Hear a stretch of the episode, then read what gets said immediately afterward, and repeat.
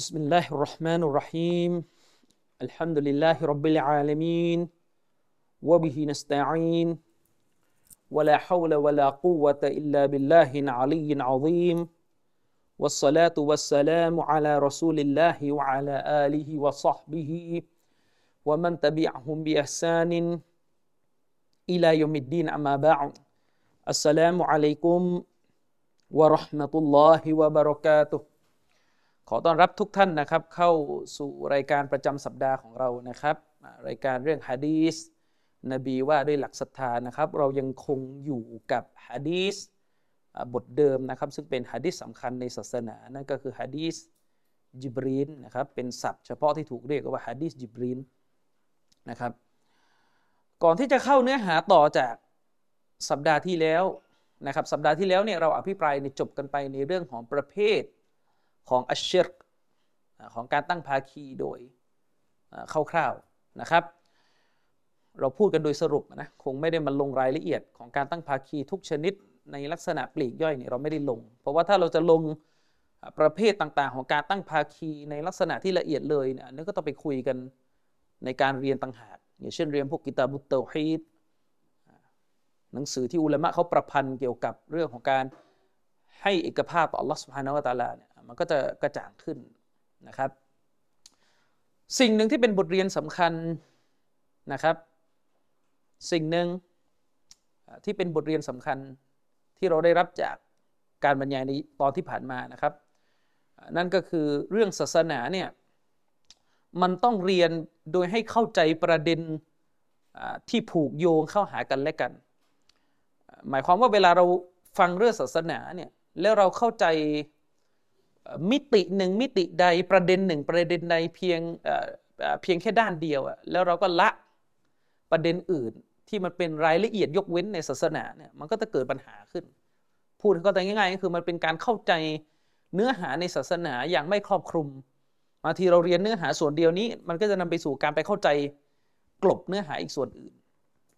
ซึ่งก็เป็นพฤติกรรมเดียวกันกับที่เวลาเราดูตัวบทหลักฐานในศาสนาเนี่ยเวลาเราดูหลักฐานในศาสนา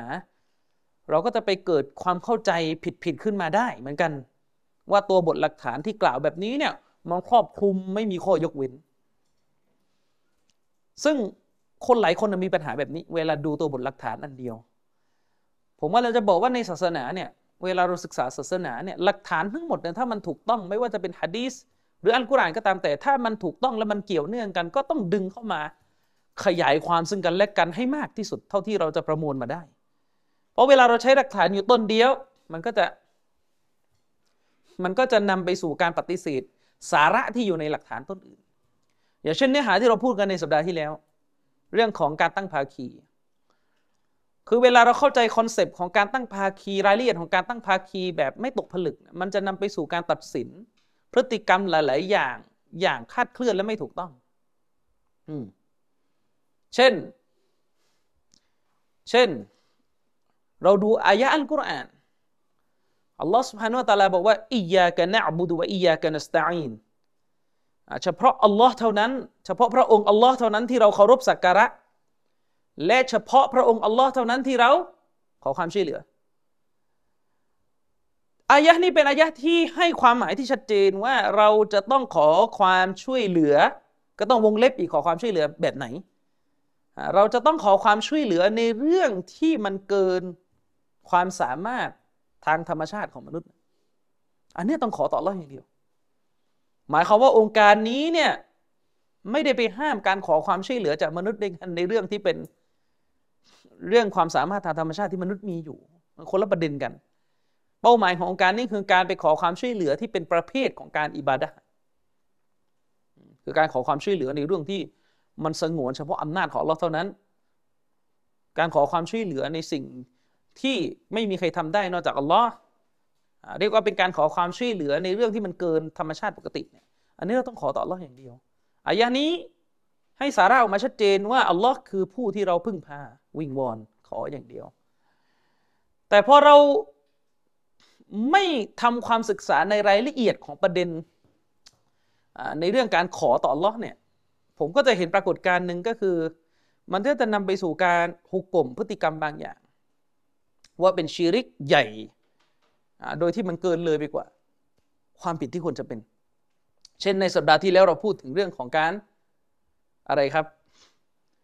การใช้อาซีมะอาซีมัตที่คนบ้านเราเรียกอาซีมัต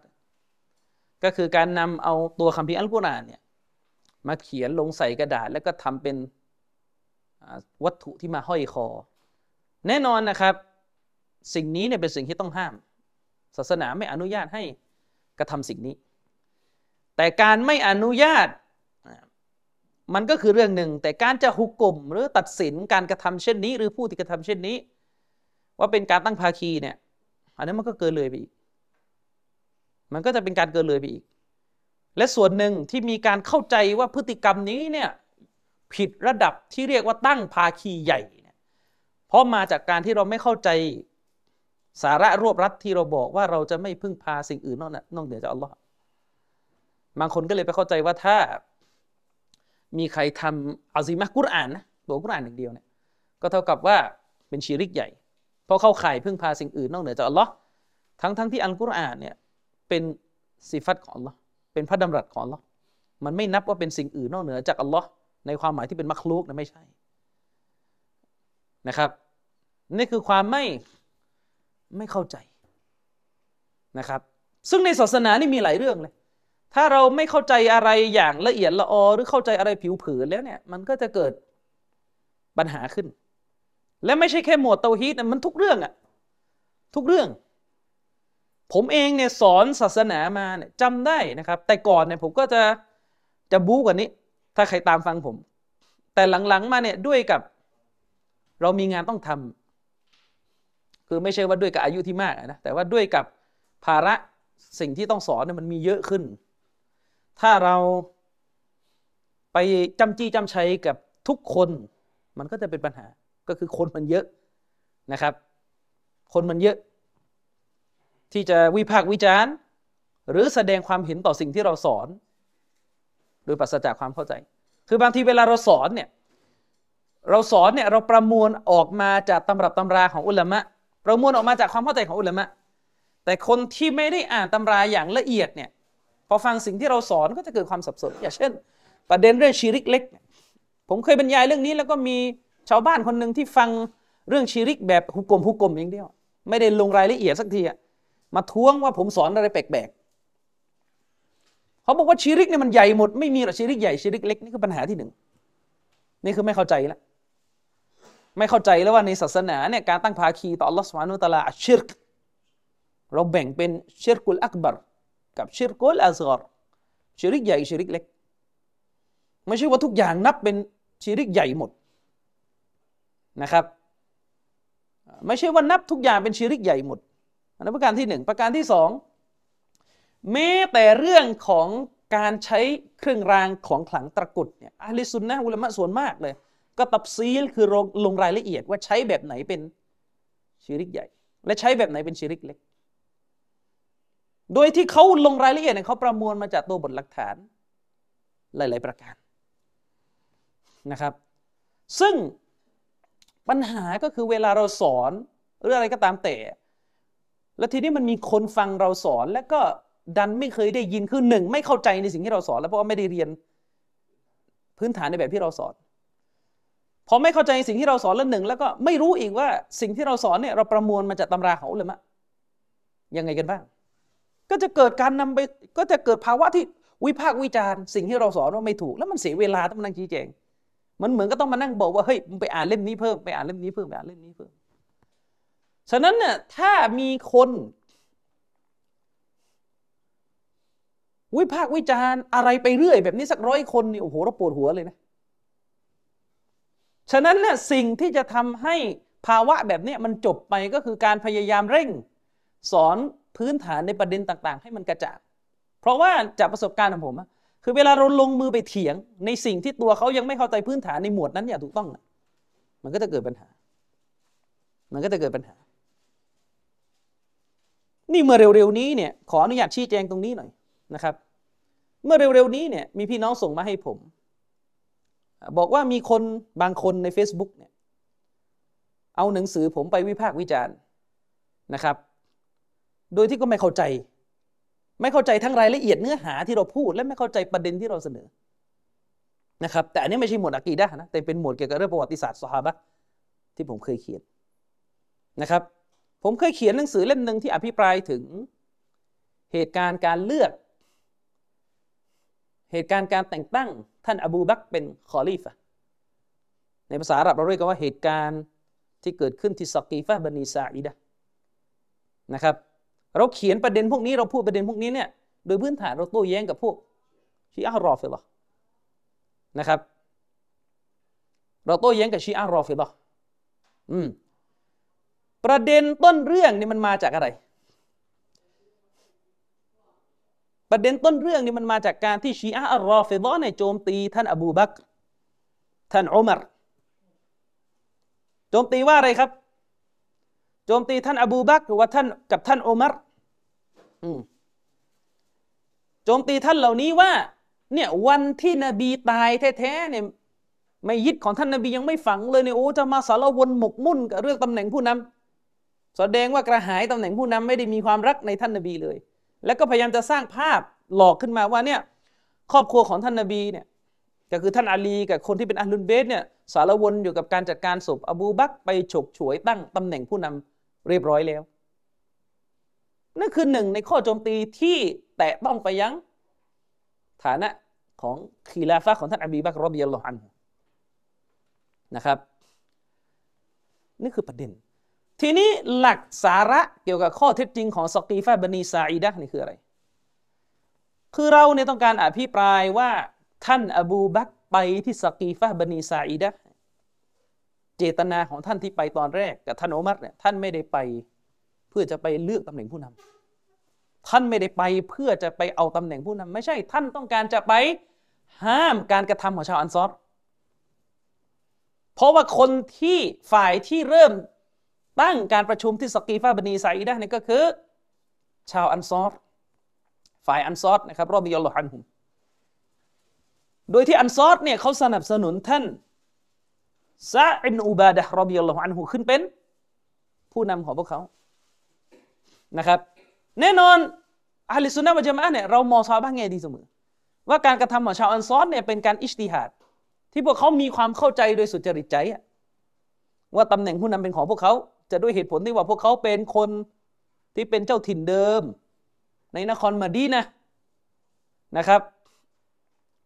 และรวมถึงสาเหตุที่ชาวอันซอรได้พูดออกมาชาวอันซอรได้พูดออกมาในหะดีษระบุว่ามินนาอามีรุนมินกุนอามีรุนอามีรุนชาวอันซอรบอกว่าพวกเราก็มีผู้นำของเราพวกท่านก็มีผู้นำของท่านอุลามะอธิบายว่าสาเหตุที่อันซอรพูดอย่างนี้เพราะพวกเขาไปเข้าใจว่าธรรมเนียมการปกครองเดิมในอาหรับดั้งเดิมเนี่ยก็คือปกครองกันตามเผ่าใครเผ่ามันพอนบีไม่อยู่แล้วก็กลับไป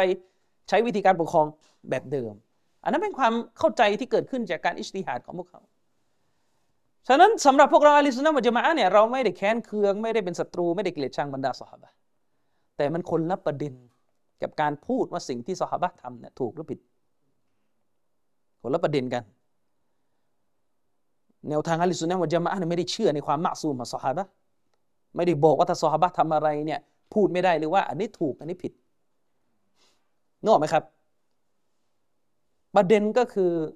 มันมีคนบางส่วนที่ญะฮีมุรักกับบ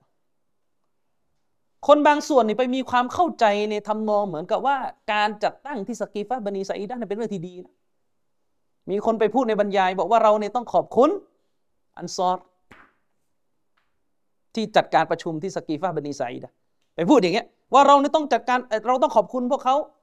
ต้องขอบคุณพวกเขาด้วยซ้ำเพราะว่าพวกเขาเนี่ยหวังดีแล้วก็ตั้งแล้วก็ยกประเด็นเรื่องผู้นำมาพูดขึ้นในสังคมมุสลิมกลายเป็นว่าจากเดิมที่ควรจะมองเรื่องการประชุมที่ซะกีฟะห์ให้มันถูกต้องตามที่ควรจะเป็นเนี่ยกลายเป็นประเด็นไปมองราวกับว่าสิ่งที่อันซอรทำเนี่ยมันดีเยี่ยมเลยมันก็เลยเป็นปัญหาเวลาเราวิจารณ์ว่าอันซอรทำเนี่ยมันไม่ถูกนึกออกไหมครับและถ้าเราบอกว่าสิ่งที่อันซอรทำน่ะดีเยี่ยมมันก็จะเป็นปัญหาตามมาเลยว่าแล้วอบูบักรไปห้ามทำไมอบูบักรรีบร้อนออกไปห้ามทำไมรีบเร่งที่จะออกไปห้ามทำไมมันจะเลอะเทอะไปหมดเลยเวลาเวลาเราเลือกที่จะพูด หรือเลือกที่จะเข้าใจประเด็นนี้บน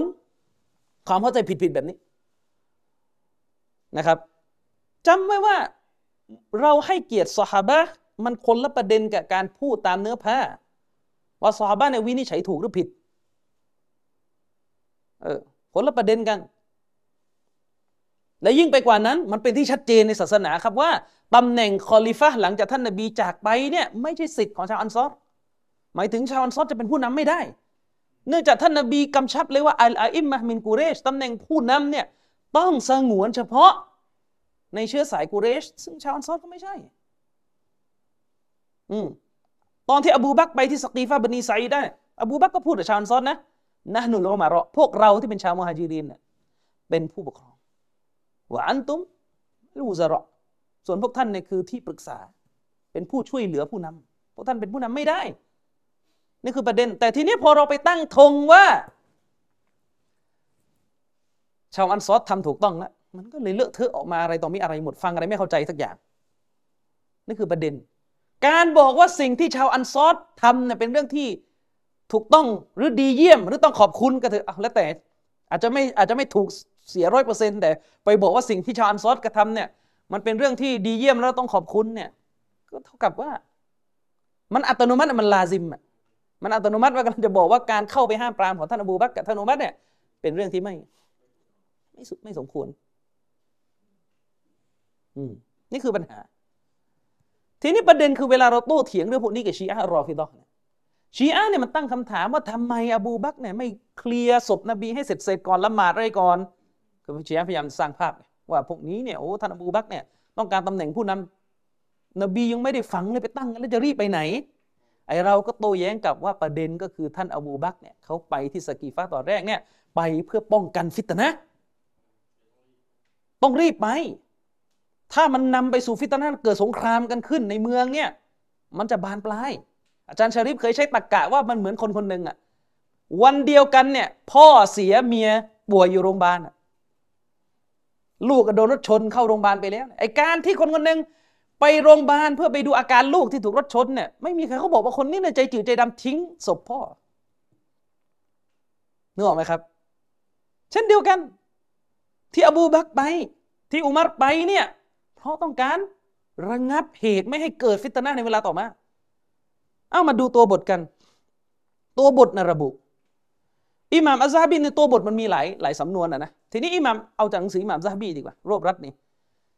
อิหม่ามอัซฮะบีรอฮิมะฮุลลอฮ์มีหนังสือเล่มหนึ่งที่ชื่อว่าตารีคุลอิสลามเป็นหนังสือที่อิหม่ามอัซฮะบีเนี่ยเขียนประวัติศาสตร์อิสลามมาแต่ยุคซอฮาบะห์มาเนี่ย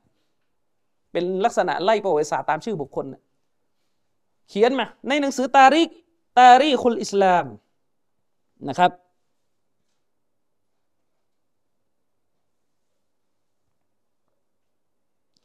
ในหนังสือตารีคุลอิสลามของอิหม่ามอัซซะฮะบีเนี่ยมันมีตัวบทหนึ่งที่อิหม่ามอัซซะฮะบีเนี่ยเอามาใส่ก็เป็นตัวบทหะดีษนะครับ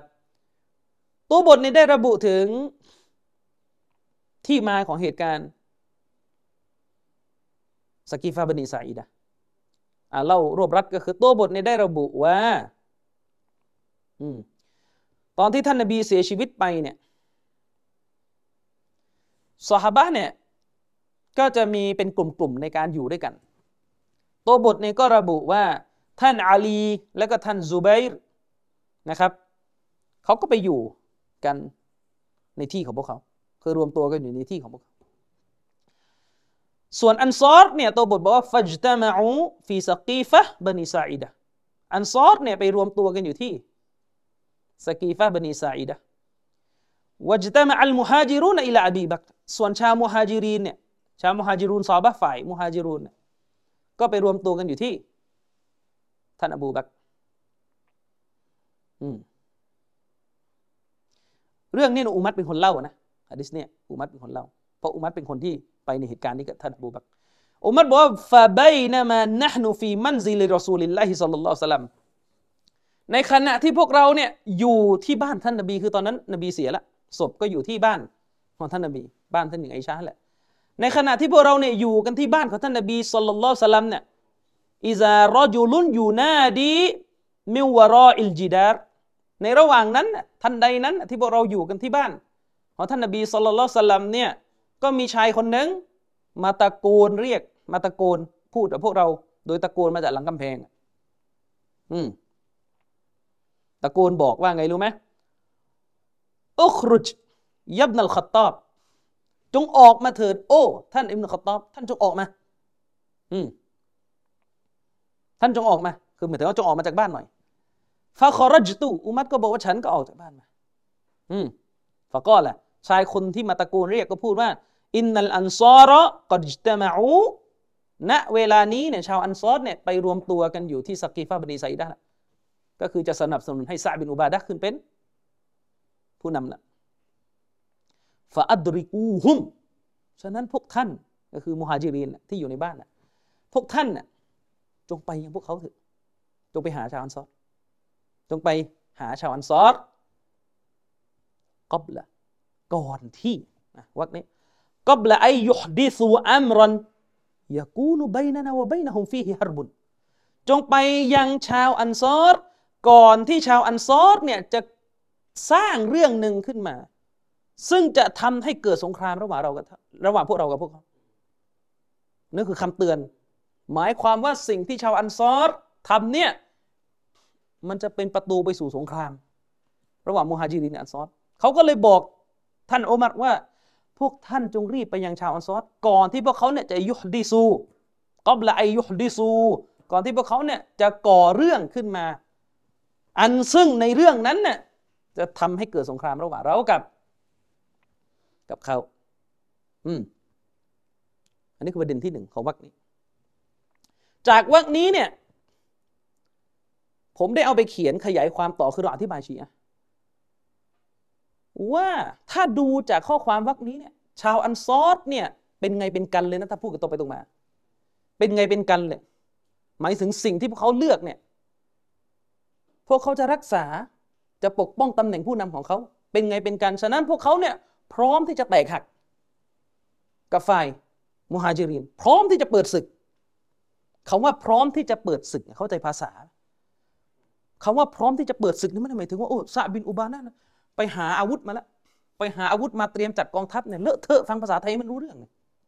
คำว่าพร้อมที่จะเปิดศึกนี่หมายถึงสถานการณ์ที่พวกเขาทำอยู่ตอนนี้เนี่ยพวกเขาพร้อมที่จะรักษาตำแหน่งของตัวเองเขาแต่ยังพร้อมที่จะรักษาตำแหน่งของตัวเองพร้อมจะทำในสิ่งที่พวกเขาเนี่ยรวมตัวกันและถ้าต้องมีสงครามก็มีเขาแต่ยังถ้าต้องมีสงครามก็คือมีได้คนละคนละความหมายนะเวลาบอกว่าเตรียมพร้อมจะเปิดศึกคือหมายถึงว่าเหมือนเตรียมกองทัพเตรียมเรียบร้อยแล้วไปหาอาวุธหาอะไรมาแล้วเนี่ยอันนี้ความหมายหนึ่งแต่เวลาเราบอกว่าพร้อมที่จะเปิดศึกคือเหมือนสมมติเราพูดภาษาไทยความขัดแย้งระหว่างโต๊ะครูสองคนเนี่ยพร้อมจะหวดกันแล้วเขาแต่ยังคำว่าพร้อมจะหวดกันหมายถึงอะไรมันไม่ได้หมายความว่าโต๊ะครูเนี่ยกำลังจะลงมือหวดเออแต่สถานการณ์เนี่ยถ้านำไปสู่การหวดกันการขัดแย้งกันก็เกิดขึ้นได้เขาแต่ยังอ่านี่คือการสรุปมาจากหะดีษวรรคนี้คือหมายความว่าเรากำลังจะชี้แจงกับชีอะห์ว่าที่อบูบักรกับอุมัรต้องไปเพราะว่าจะไประงับไม่ให้เกิดสงครามในเวลาต่อมาเข้าใจยังเพราะคนที่เตือนนี่บอกว่าให้ไปถ้าไม่ไปเนี่ยเดี๋ยวมันจะบานปลายเป็นเป็นสงครามกลางเมืองขึ้นมาได้ซึ่งเป็นเรื่องปกติตำแหน่งผู้นำน่ะตำแหน่งผู้นำเนี่ยคือคือเรื่องที่ถ้าจัดการไม่ดีก็จะเกิดจะเกิดฟิตนะห์คนที่มาแจ้งข่าวกับอุมัรไม่ได้บอกว่าเราต้องขอบคุณพวกเขาคุณไปเอามาจากไหนแน่นอนคนที่มาแจ้งข่าวเนี่ยตามรูปการณ์ต้องเป็นซอฮาบะห์อีกคนนึงแต่ไม่ได้บอกว่าเป็นใครตัวบทไม่ได้บอกซึ่งในเหตุการณ์นี้เนี่ยคนที่ไปยังสตีฟานก็จะมีอบูบักรอุมัรแล้วก็ถ้าจะอีกคนนึงคือใครแล้วก็อบูบัยดะห์มั้ยเอออบูบัยดะห์เจอระหว่างทางก็ไปด้วยกันสามคนนะครับอืมอันนี้คือประเด็นฉะนั้นเวลาเราบอกว่าเออชาวอันซอรเนี่ยพร้อม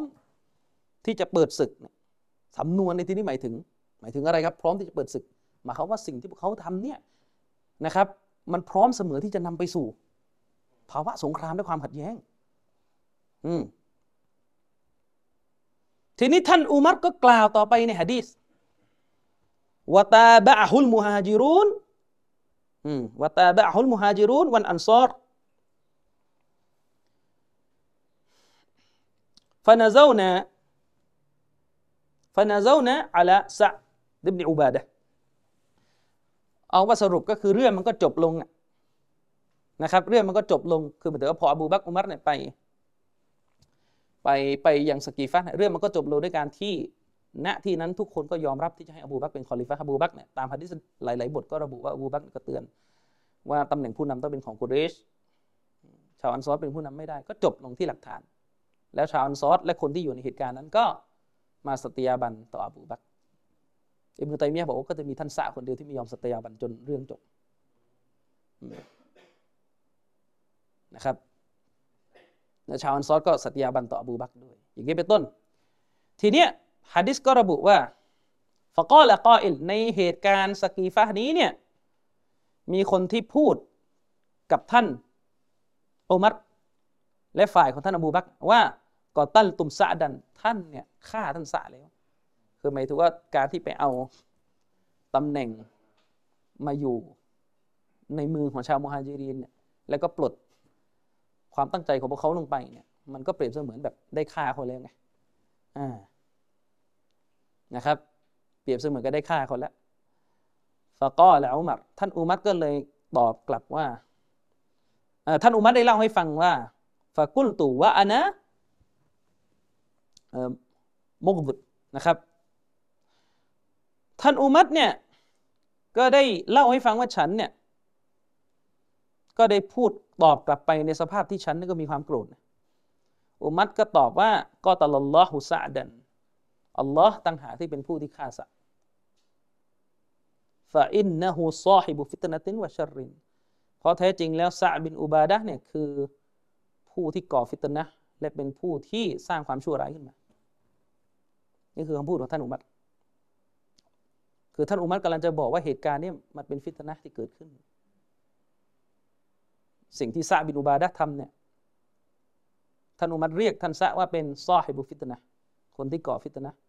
แล้วก็สร้างความชั่วร้ายขึ้นมาในสังคมจบนี่คือคำพูดของท่านอุมัรตัวบทมันก็คือตัวบทมันเป็นอย่างนี้การที่อุมัรบอกว่าท่านซะเป็นเจ้าของฟิตนะห์เป็นผู้สร้างฟิตนะห์หมายถึงอะไรฟิตนะห์ในบริบทแบบนี้หมายถึงฟิตนะห์ในสังคมเลยที่จะเกิดการแตกแยกเป็นฝักเป็นฝ่ายก็จะเกิดการสู้รบกันน่ะนึกออกมั้ยเพราะก็คือการเลือกผู้นำขึ้นมาโดยไม่ได้ไม่ได้ถามชาวมุฮาญิรินไม่ได้ปรึกษาสังคมไม่ได้ชูรอกันในบรรดาซอฮาบะห์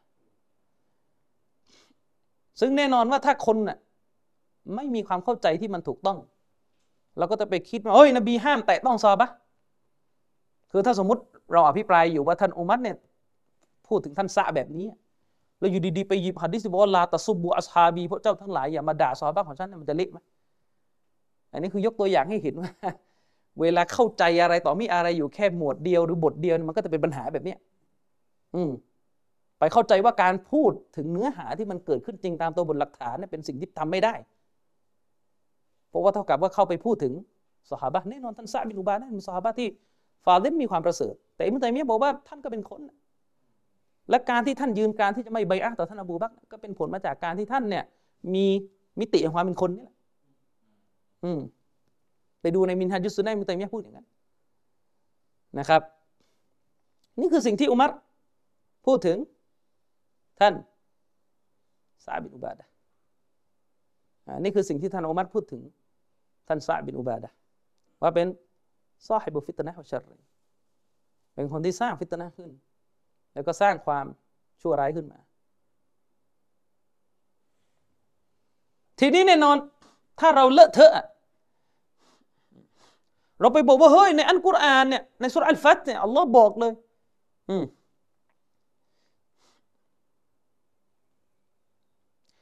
ว่าชาวอันซอรเนี่ยยูฮิบบูนะมันฮาจาระอิลัยฮิมชาวอันซอรเนี่ยรักชาวมุฮาญิรินที่อพยพเข้ามาใช่นะมันคืออายะห์กุรอานอัลลอฮ์พูดถึงความประเสริฐของชาวอันซอรมันเป็นอายะห์ที่พูดโดยการรับรองถึงคุณธรรมของพวกเขาว่าพวกเขาเนี่ยมีลักษณะที่รักชาวมุฮาญิรินเราไม่ปฏิเสธแต่มันไม่ได้หมายว่าจากอายะห์นี้เนี่ยจะเป็นหลักฐานว่าชาวอันซอรเนี่ยจะไม่มีชาวอันซอรในรายบุคคลหรือท่านซะบินอุบาดะห์เนี่ยเจาะจงท่านซะเนี่ย ไม่ได้เป็นหลักฐานว่าจากอายะเนี่ยท่านซะเนี่ยจะจะโกรธอบูบักรไม่ได้จะขัดแย้งกับท่านอบูบักรไม่ได้คนละประเด็นเงาะไหมมีบางคนบอกว่าผมเนี่ยไปพูดว่าท่านฝ่ายอันซอรเนี่ยพร้อมจะเปิดศึกกับมุฮาจิรีนะขัดอัลกุรอานเพราะกุรอานบอกว่าเขารักผู้ที่อพยพมาคือถ้าอย่างนั้นเนี่ยนะอายะกุรอานบอกว่ามุฮัมมัดุลรอซูลุลลอฮ์วัลลซีนะมะอะฮูอัชชิดดาอุอะลัลกุฟฟาริรุฮะมาอุบัยนะฮุมมุฮัมมัดคือรอซูลของอัลลอฮ์และซอฮาบะห์ที่อยู่รอบมุฮัมมัดน่ะคือผู้ที่แข็งกร้าวกับผู้ปฏิเสธและเมตตาในหมู่พวกเขากันเองตกลงนี่เราเอาอายะห์นี้แล้วก็ไปปฏิเสธความจริงใช่ไหมว่าท่านอาลีกับมุอาวิยะห์เนี่ยรบกันน่ะฮะตกลงนี่เราบอกว่าเฮ้ยไม่ไม่เคยกันรบกันเพราะว่าอะไรเพราะกุรอานบอกว่าพวกเขามีเมตตากันเองนี่ฆ่ากันได้ยังไงเสียเวลาไหมเนี่ยเออเสียเวลาไหมนี่คือไม่เข้าใจเลอะเทอะไปหมดไม่รู้อะไรต่อมีอะไรกันอืมหะดีษในซอฮีห์บุคอรีเนี่ยระบุถึงขนาดว่าท่านนบีเนี่ยพูดกับอัมมาร์บินยาซิรอัมมาร์บินยาซิรนี่คือซอฮาบะห์ที่อยู่ฝ่ายท่านอาลีเรารู้จักกันท่านอัมมาร์บินยาซิรรอฎิยัลลอฮุอันฮุอัมมาร์บินยาซิรเนี่ยอยู่ในฝ่ายของท่านอาลีและท่านนบีก็บอกว่าซาตักตุลูฮุฟิยะตุลบากียะนบีเคยพูดกับอัมมาร์ตอนที่อัมมาร์ตอนที่นบีมีชีวิตอยู่ว่าในวันหนึ่งกลุ่มชนที่ละเมิดฝ่ายที่ละเมิดจะฆ่าอัมมาร์บินยาซิรนบีใช้คำว่ากลุ่มชนที่ละเมิดเนี่ยจะฆ่าอัมมาร์บินยาซิรเอากะมาก่อนประมาณนี้แล้วรู้ไหมอัมมาร์บินยาซิรตายในเหตุการณ์ไหนตายในเหตุการณ์สู้รบกับท่านมุอาวิยะห์เพราะท่านอยู่ในกองทัพท่านอาลีท่านตายหะดีษนี้เป็นหลักฐานที่ชี้ว่าอาลีซุนนะห์เราเป็นธรรมอ่ะนะเราไม่ได้บอกว่ามุอาวิยะห์บินอบีซุฟยานแล้วก็ซอฮาบะห์ที่อยู่ในกองทัพของท่านไม่ว่าจะเป็นท่านอัมรอิบนุลอาซเนี่ยเราไม่ได้บอกว่าท่านเหล่านี้เป็นส่วนหนึ่งจากผู้ละเมิดตามที่นบีขู่ในหะดีษนี้แต่อุลามะอธิบายว่าแต่มันมีคนในกองทัพมุอาวิยะห์เพราะว่ายุคนั้นไม่ได้มีแต่ซอฮาบะห์แล้วไงมันมีคนในกองทัพมุอาวิยะห์ที่อาจจะเป็นคนที่มีจิตใจที่อธรรมและซอลิมต่อฝ่ายของท่านอาลีเข้าใจยังนบีก็เรียกเรียกไปอย่างนั้นท่านนบีก็เลยพรรณนาว่าพวกเขาเป็นหมู่ชนที่ละเมิดซึ่งจะฆ่าท่านอัมมาร์บินยาซิรอย่างนั้นเป็นต้นฉะนั้นเวลาวิเคราะห์อะไรเนี่ยวิเคราะห์เนื้อหาให้มันเป็นไปตามหลักฐานที่มันปรากฏอัลลอฮ์บอกว่าบรรดาซอฮาบะห์เนี่ยเขามีเมตตาซึ่งกันและกันก็ไม่ได้หมายว่าซอฮาบะห์เนี่ยจะขัดแย้งอะไรกันไม่ได้เลยในรายละเอียดชีวิตไม่งั้นมันจะสับสนไปหมดแล้วตกลงยังไงฮะท่านหญิงไอชะก็เกิดข้อขัดแย้งกับท่านอาลีท่านมุอาวิยะห์นี่ชัดเจนเลยเกิดข้อขัดแย้งกับท่านอาลีก็มันไม่ได้ไปหักล้างเนื้อหาของอายะห์นั้นให้มันเข้าใจด้วยอืมนะครับ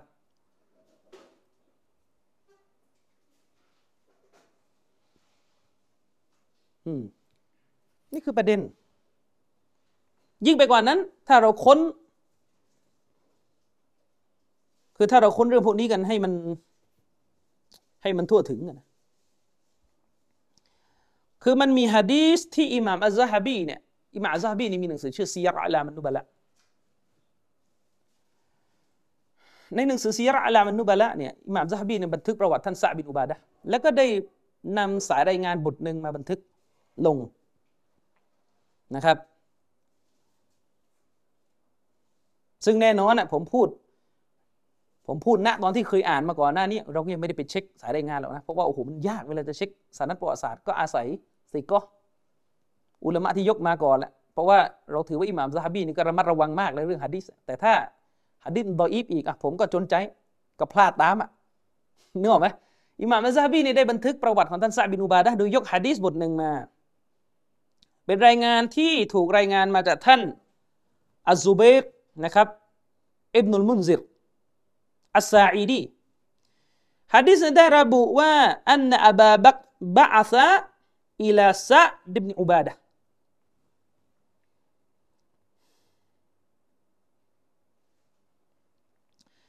ระบุว่าท่านอบูบักรได้ส่งคนไปหาท่านซะอ์บินอุบาดะห์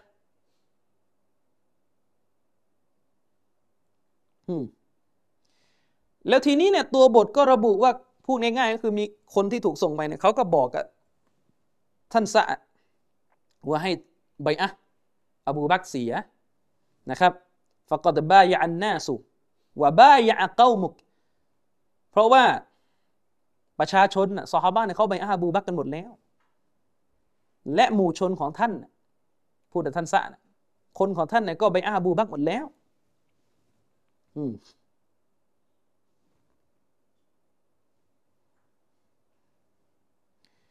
ท่านซะก็บอกว่าละไม่ยืนการไม่เบะวัลลอฮิฉันจะขอสาบานต่ออัลเลาะห์ลาอูบะอิอูฉันจะไม่เบะอืมแล้วท่านซะว่าไงฮัตตาอุกอติละกุมบิมันตะบิอานีมินกอมีวะอาชีเราะตีฉันจะไม่เบะต่อท่านต่อต่ออบูบักรนะจนกระทั่งฉันจะต้องสู้กับพวกท่านด้วยกับคนที่สนับสนุนฉันหมายถึงว่าฉันจะสู้จนกระทั่งว่าฉันเนี่ยจะสู้กับพวกท่านเลยด้วยกับคนที่ตามฉันที่มาจากหมู่ชนของฉันแล้วก็คนในครอบครัวฉันนี่คือคำยืนกรานของซะอ์บินอุบาดะห์ก็คือยังไงก็ไม่บัยอะห์แล้วก็บอกกลับด้วยว่าจะสู้อืมบอกกลับด้วยว่าจะสู้ตัวบทนี้ต่างตรงไหนกับที่ผมพูดมั้ยว่าชาวอันซอรพร้อมจะเปิดศึก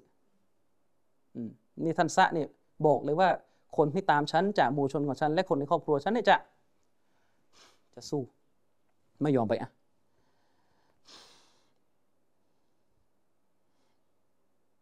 เรื่องนี้ก็ไปถึงหูท่านอบูบักรและท่านบาชีรบินซะก็พูดกับอบูบักรว่าโอ้ท่านคอลิฟะขอรอซูลุลลอฮ์อินนะฮุกอดอะบาท่านซะเนี่ยปฏิเสธที่จะไปอ่ะوليس بمبايعكم وليس بمبايعكم และเขาเนี่ยจะไม่ใช่คนที่จะไปอะพวกท่านได้หรอกอืมเอายุกตัลหรือไม่เขาก็จะต้องถูกฆ่าอืม ولا يقتل حتى تقتل معه ولده وعشيرته และตัวของท่านซะเนี่ยจะไม่ถูกฆ่าจนกว่าคนที่อยู่กับท่านซะไม่ว่าจะเป็นลูกและคนในครอบครัวเขาก็ต้องตายไปข้างหนึ่งด้วยถ้าพูดแต่ง่ายๆเออหะดีษก็ระบุเอาเล่าสรุปสรุปเลยแล้วกันอืมหะดีษก็ระบุว่าฟะกอบิลอบูบักรนะซีฮะตะบะชีรฟะตะรอกะซะดันอบูบักรก็เลยรับคำนะซีฮะห์ของท่านบะชีรแล้วก็ทิ้งท่านซะไปอย่างนั้นปล่อยไปก็จบแค่นั้นอันนี้คือตัวบทและด้วยเหตุนี้เองอิบนุตัยมียะห์ตอนที่ท่านวิจารณ์ท่านซะน่ะสำนวนท่านก็จะแรงเนี่ยผมไม่อยากจะเสนอนะท่านก็บอกว่าจนจนแล้วจนรอดท่านก็ไม่ไม่ไปอะห์และอะห์ลุสซุนนะห์ก็ไม่เอาการที่ท่านซะเนี่ยไม่ไปอะห์มาเป็นหลักฐานว่าไม่มีเอกฉันท์ในตำแหน่งของอบูบักรเพราะว่าการไม่ไปอะห์ครั้งนี้มันเกิดขึ้นจากอารมณ์ใช้คำว่าฮาวะนะหนังสือจบแค่นั้นเออแล้วเนี่ยตัวบทมันเป็นอย่างนี้จะให้ทำไงอันนี้คือปัญหาปัญหาคือเวลาเราไม่เข้าใจเรื่องที่มันเกิดขึ้นตามตัวบทหลักฐานเนี่ยมันก็จะเป็นอย่างนี้ทีนี้ถ้าคุณไปตั้งธงแต่แรกแล้วว่าเฮ้ยเราต้องขอบคุณชาวอันซอรนะมันก็จะเป็นปัญหานะครับทั้งทั้งที่ท่านอุมัรได้พูดถึงเรื่องของฟิตนะห์ที่มันจะเกิดขึ้นในเหตุการณ์สักีฟะบะนีซาอิดะห์ไอ้นี่บอกว่าให้ไปขอบคุณชาวอันซอรอืมอะไรนะอิหม่ามซะฮะบีเนี่ยคัดลอกมาอ่ามันก็ต้องมีหนังสือที่มันเป็นหนังสือต้นฉบับแหละแต่ว่าแกไม่ได้แจ้งผมก็ไม่รู้ว่าว่าแกไปเอามาจากไหนเดี๋ยวพยายามจะหาดูอีกทีนะครับเพราะว่าคือเราต้องเข้าใจว่าอัซซะฮะบีเนี่ยไม่ใช่ผู้บันทึกที่เป็นผู้บันทึกชั้นต้นในความหมายที่ว่ามันนั่งไล่สายรายงานเพราะว่านั้นมันยุคยุคสายรายงานหะดีษมันจบแล้วยุคอิบนุตัยมียะห์และซะฮะบีเนี่ยฉะนั้นมันก็จะต้องมีหนังสือในยุคต้นน่ะที่เขาเขียนเรื่องพวกนี้ที่เขาบันทึกไอ้อิหม่ามซะฮะบีไปอ่านมาแล้วมาใส่แต่เวลาอิหม่ามซะฮะบีเขียนในตาริคอิสลามหรือซียะห์เนี่ยคือสมัยนั้นเวลาเขียนเขาไม่ได้มาแจ้งว่าเอามาจากไหนมาจากไหนมันมันไอความคิดเรื่องจะต้องมาแจ้งทุกอย่างหมดเนี่ยมันมากันทีหลังสมัยนั้นถ้าจะแจ้งส่วนใหญ่จะเป็นหะดีษนบีแต่ถ้าเป็นเหตุการณ์ที่เล่าถึงซอฮาบะห์เนี่ยบางทีเขาก็เวลาเขียนตาริคกับเขียนประวัติศาสตร์ก็จะแบบใส่เร็วๆไปเลยแล้วก็แล้วก็ไปซึ่งโดยมากเนี่ยมันก็ไม่พ้นหนังสืออย่างพวกมุซันนัฟอิบนุอบีชัยบะห์ตอบะกอตอิบนุซะ อะไรต่อมีอะไรหนังสือที่รู้กันว่าแต่บันทึกเรื่องราวของซอฮาบะห์แต่ไอ้แบบเราก็โอ้โหยากไปค้นนึกออกไหมจะไปค้นว่ามันอยู่ไหนอย่าว่าแต่เราเลยอุลามะรุ่นหลังที่เวลาเขาเขียนหนังสือวารสารบางทีเขาก็ไม่สามารถที่จะมานั่งบอกได้หมดว่าที่อุลามะระดับนี้บันทึกไว้ในเล่มเนี่ยเขาไปเอามาจากไหนเพราะว่าระดับการอ่านรายงานของเขามันมากกว่าเราบางทีเราหาไม่เจอไงหาอย่างนี้เป็นต้นแต่อันนี้ก็ให้รู้ไว้ว่าในประวัติของท่านซะอ์บินอุบาดะห์เนี่ยท่านอัซฮะบีได้บันทึกเรื่องนี้ไว้อยู่ได้บันทึกเรื่องนี้ไว้อยู่แล้วก็อิหม่ามอัสซุยูตีก็เอาตัวบทนี้ไปไปคัดลอกใส่ต่ออีกครั้งหนึ่งในหนังสือที่ท่านประมวลไปด้วยหะดีษนบีแล้วประมาณนั้นนะครับอันนี้ก็ให้เข้าใจว่ายกประเด็นนี้มาชี้แจงเพื่อที่จะได้ไม่สับสนนะครับแล้วก็สับสนมึนงงไปหมดไม่รู้อะไรต่อมีอะไรนะครับซึ่งสำหรับผมเนี่ยคนบางคนเนี่ยบางทีมันเหมือนกระบวนการคิดมันมีปัญหาหนังสือผมเขียนเนี่ยหลายคนอ่านไม่ได้มีปัญหานะนึกออกไหมหลายคนที่อ่านเนี่ยไม่ได้รู้สึกเลยว่าเราไปติหรือไปแตะต้องอะไรซอฮาบะห์นึกออกไหมเออแต่บางคนอ่านเนี่ยกลับไปเข้าใจอีกแบบหนึ่งนี่ก็เป็นปัญหาจริงอีกประเด็นหนึ่งเอออีกประเด็นหนึ่งที่ผมโพสต์ไปคือเวลาเราเถียงกับชีอะห์เนี่ยบางครั้งเราเถียงโดยเราอาศัยสมมติฐานของชีอะห์หักชีอะห์อีกทีนึกออกไหมเวลาอิบนุตัยมียะห์เขียนในมินฮาจุสซุนนะห์เนี่ยไม่ได้ต้องมานั่งบอกทุกหน้าว่าไอ้นี่ที่พูดมันไม่ได้เชื่อนะอันนี้โต้อยู่คือมันต้องรู้เลยว่าเขียนหนังสือโต้อยู่นึกออกไหมเออนึกออกไหมเช่นเช่นชีอะห์เนี่ยวิจารณ์เหตุการณ์ที่ซอฮาบะห์กลุ่มหนึ่งคัดค้านตอนที่ท่านนบีแต่งตั้งท่านอุซามะห์บินเซดเป็นแม่ทัพ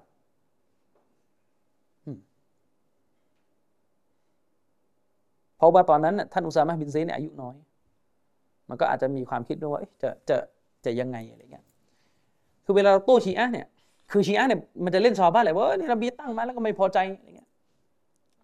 คือในความเชื่อของชีอะห์รอฟิฎอห์เนี่ยพวกอุซามะห์บินเซดเนี่ยเป็นมุนาฟิกแล้วเวลาเราเราวิพากษ์วิจารณ์บนต่อยอดมาว่าเนี่ย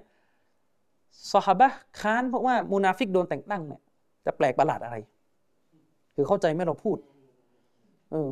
แล้วถ้ามันจะเลอะเทอะเลยถ้ามาเอามึงว่าอะไรแบบนั้นนึกออกไหมโดยที่บางทีเราไม่จำเป็นต้องมานั่งบอกอีกแล้วว่าแต่ผมไม่ได้เชื่อนะคือมันต้องรู้อยู่แล้วกับมึงเป็นซุนนีนึกออกไหมเออมึงคุณกำลังอยู่ในหมวดเถียงกันอยู่ต้องมานั่งกำชับบอกทุกทุกดอกเลยไหมว่าเฮ้ยอย่างนั้นเอออย่างนี้นึกออกไหมโดยเฉพาะอย่างยิ่งถ้าณเวลาที่เราพูดเนี่ยคนที่เราเถียงด้วยต่อหน้านี่คือชีอะห์เลยเราไม่ได้สอนซุนนีด้วยซ้ำเรากำลังเถียงกับคนเป็นชีอะห์อยู่อย่างเงี้ยนั่นก็ให้เข้าใจให้เข้าใจนะครับว่าเรื่องวิชาการมันก็มีความละเอียดอ่อนแบบนี้อันนี้หมวดหมวดซอฮาบะห์อันนี้คือหมวดซอฮาบะห์ฉะนั้นอย่าไปเข้าใจผิดว่าอะห์ลุสซุนนะห์เราเนี่ยถ้าเราบอกว่าเราจะต้องไม่แตะต้องซอฮาบะห์ไม่วิชาวิพากษ์วิจารณ์ซอฮาบะห์เนี่ยกลายเป็นว่าพูดเลยไม่ได้เลยแล้วตกลงอิหม่ามซอฮาบีใครต่อมีใครที่บันทึกแบบเนี้ยหลงกันหมด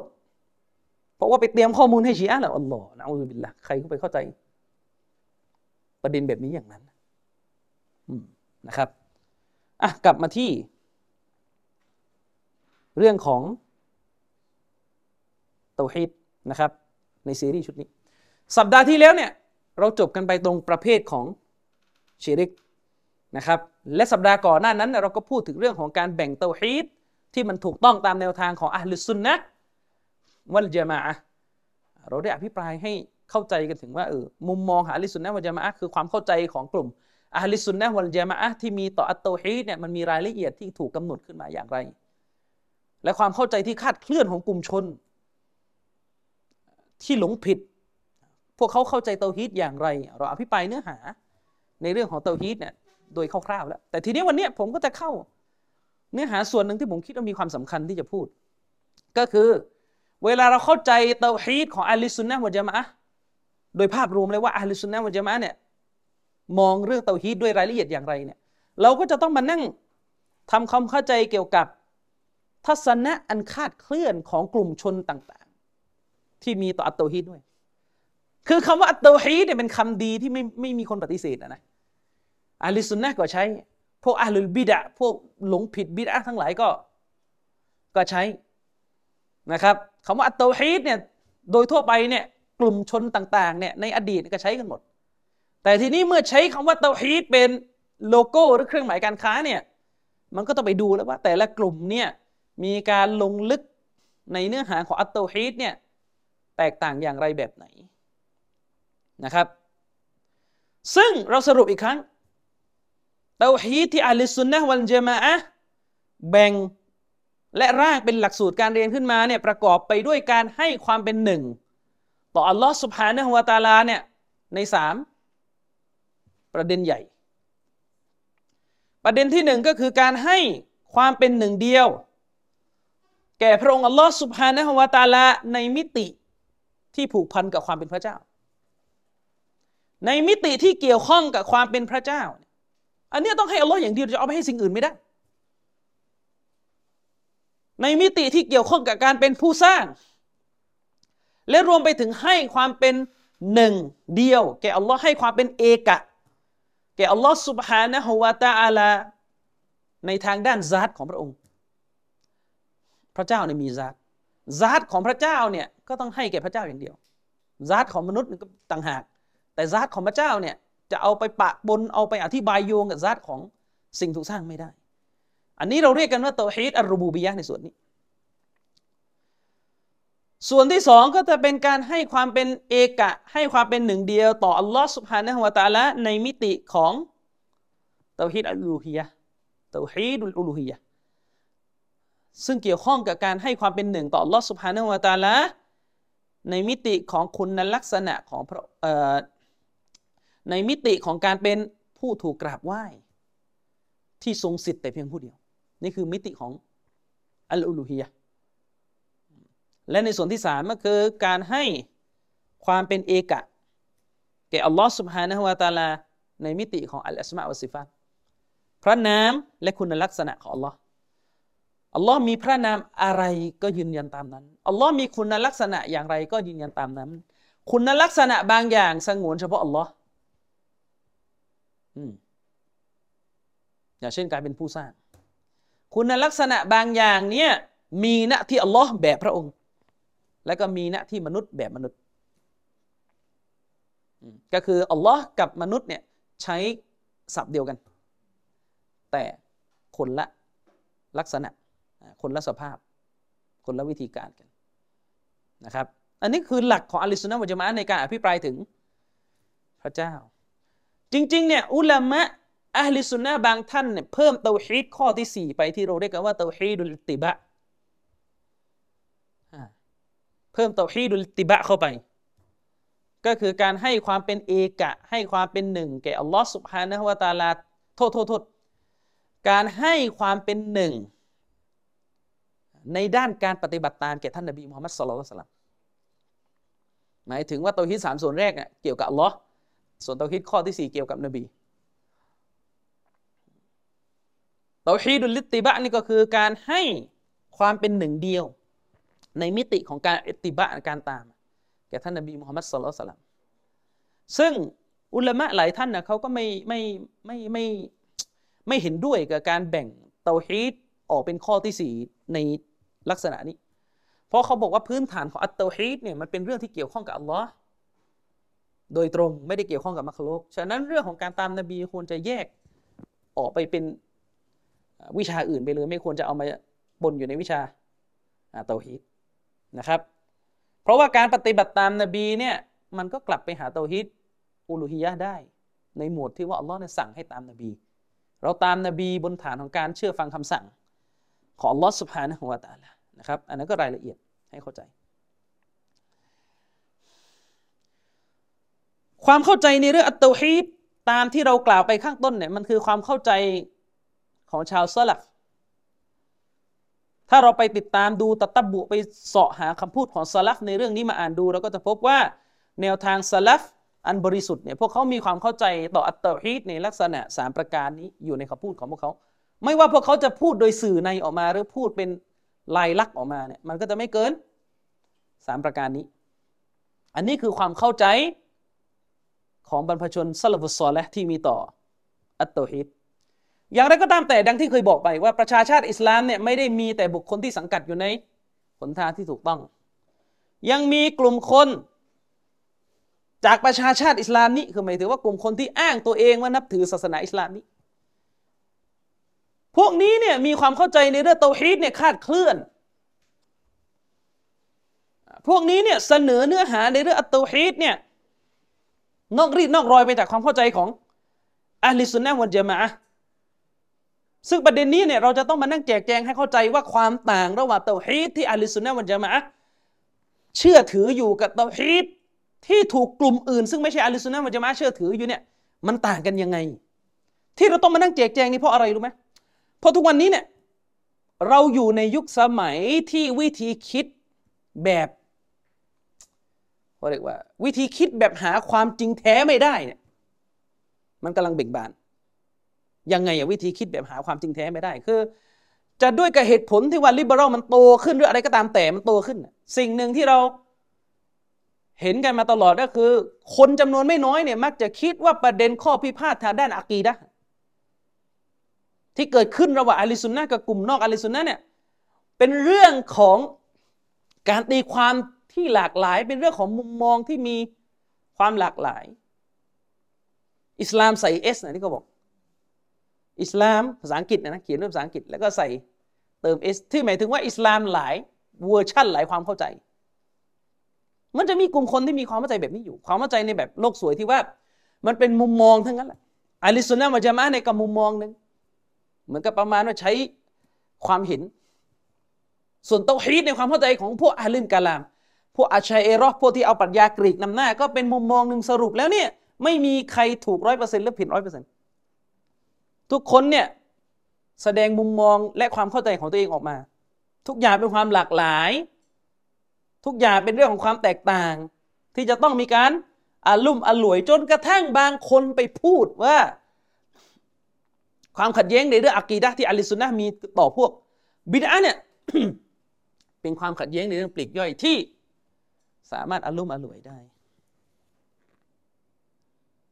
ยิ่งไปกว่านั้นบางคนเนี่ยถึงขั้นพูดในทำนองว่าเราไม่อาจไปชี้หรือตัดสินฝ่ายหนึ่งฝ่ายใดว่าหลงผิดได้การตัดสินเป็นเรื่องของอัลลอฮ์ซุบฮานะฮูวะตะอาลาปล่อยให้อัลลอฮ์ตัดสินในโลกหน้าโลกนี้อย่ามาตัดสินกันทั้งหมดทั้งหลายนี่เป็นเรื่องเป็นความคิดที่มดเท็จบางคนนี่อาจจะเชื่อเหมือนสลัฟนะแต่ก็ยังลงท้ายด้วยกับ ความเข้าใจที่มดเท็จอย่างบางคนเนี่ยอาจจะเชื่อถ้าเชื่อเนี่ยเชื่อส่วนตัวเนี่ยเชื่อตามสลัฟสลัฟมีอะกีดะห์อย่างไรก็เชื่อตามนั้นแต่มักจะมีวงเล็บต่อท้ายว่าแต่อย่าไปตัดสินว่าอัชอะอิเราะห์เนี่ยผิดอย่าไปตัดสินว่าอัชอะอิเราะห์เนี่ยเชื่อไม่ตรงตามอะห์ลิสซุนนะฮ์วัลญะมาอะฮ์เรื่องตัดสินเป็นเรื่องของอัลเลาะห์โลกนี้ไม่ใช่โลกแห่งการตัดสินไปไหนต่อไหนหมดตกลงเนี่ยไอ้ที่ท่านเชื่อตามสลัฟเนี่ยเชื่อบนฐานของการเอ่อไม่ได้มั่นใจ ร้อยเปอร์เซ็นต์ ใช่มั้ยเชื่อบนฐานของการให้น้ำหนักวิเคราะห์ใช่ไหมยังไงความเข้าใจในลักษณะแบบนี้หรือโลกทัศน์แบบนี้เนี่ยเป็นความเข้าใจที่มดเท็จอย่างถึงที่สุดเพราะอะไรครับเพราะถ้าเรื่องเตาฮีดนี่ยังตัดสินกันไม่ได้ว่าเตาฮีดแบบไหนที่มาจากท่านนบีเตาฮีดแบบไหนที่มาจากคนอื่นไม่ใช่มาจากท่านนบีเนี่ยหมดแล้วครับศาสนาเพราะอะไรครับเพราะเป้าหมายของการส่งบรรดารอซูลบรรดาอัมบิยะ มายังโลกดุนยานี้เป้าหมายคืออะไรครับเพื่อประกาศเตาฮีดเพื่อประกาศเตาฮีดวะละกัดบะอัสนาฟีกุลลิอุมมะติรรอซูลาอะนิอบุดุลลอฮ์วัจตะนิบุตฏอฏอัลลอฮ์บอกว่าอัลลอฮ์ส่งศาสนทูตส่งรอซูลของพระองค์ไปยังทุกประชาชาติโดยรอซูลเหล่านั้นเนี่ยก็จะมีหลักการสำคัญที่ยึดถือและประกาศออกมาว่าอิบาดะห์องเดียวแล้วก็ออกห่างจากตอกูฏออกห่างจากทุกสิ่งที่ถูกอิบาดะห์อื่นนอกเหนือจากอัลเลาะห์นะครับนี่คือเป้าหมายของการส่งรอซูลมาฉะนั้นถ้าเรื่องเตาฮีดซึ่งเป็นเป้าหมายสูงสุดของการส่งรอซูลมาย่อมเป็นเรื่องขมุกขมัวเป็นเรื่องเทาๆงงๆไม่รู้จะเอาอะไรอ่ะจบแล้วถ้าเป็นอย่างเงี้ยศาสนาจบแล้ว เรารู้กันเป้าหมายที่อัลลอฮฺซุบฮานะฮูวะตะอาลาสร้างสายพันธุ์ของอาดัมขึ้นมาลูกหลานอาดัมเนี่ยพวกเราเนี่ยเป้าหมายของการสร้างสายพันธุ์อาดัมให้มาอาศัยอยู่บนพื้นพิภพบนโลกนี้เนี่ยเพื่ออะไรครับ เพื่ออิบาดะห์อัลลอฮฺวะมาคอลักตุลญินนะวัลอินซอิลลาลิยะอ์บุดูนอายะห์นี้เราคุ้นหูกันได้ยินกันมาตลอด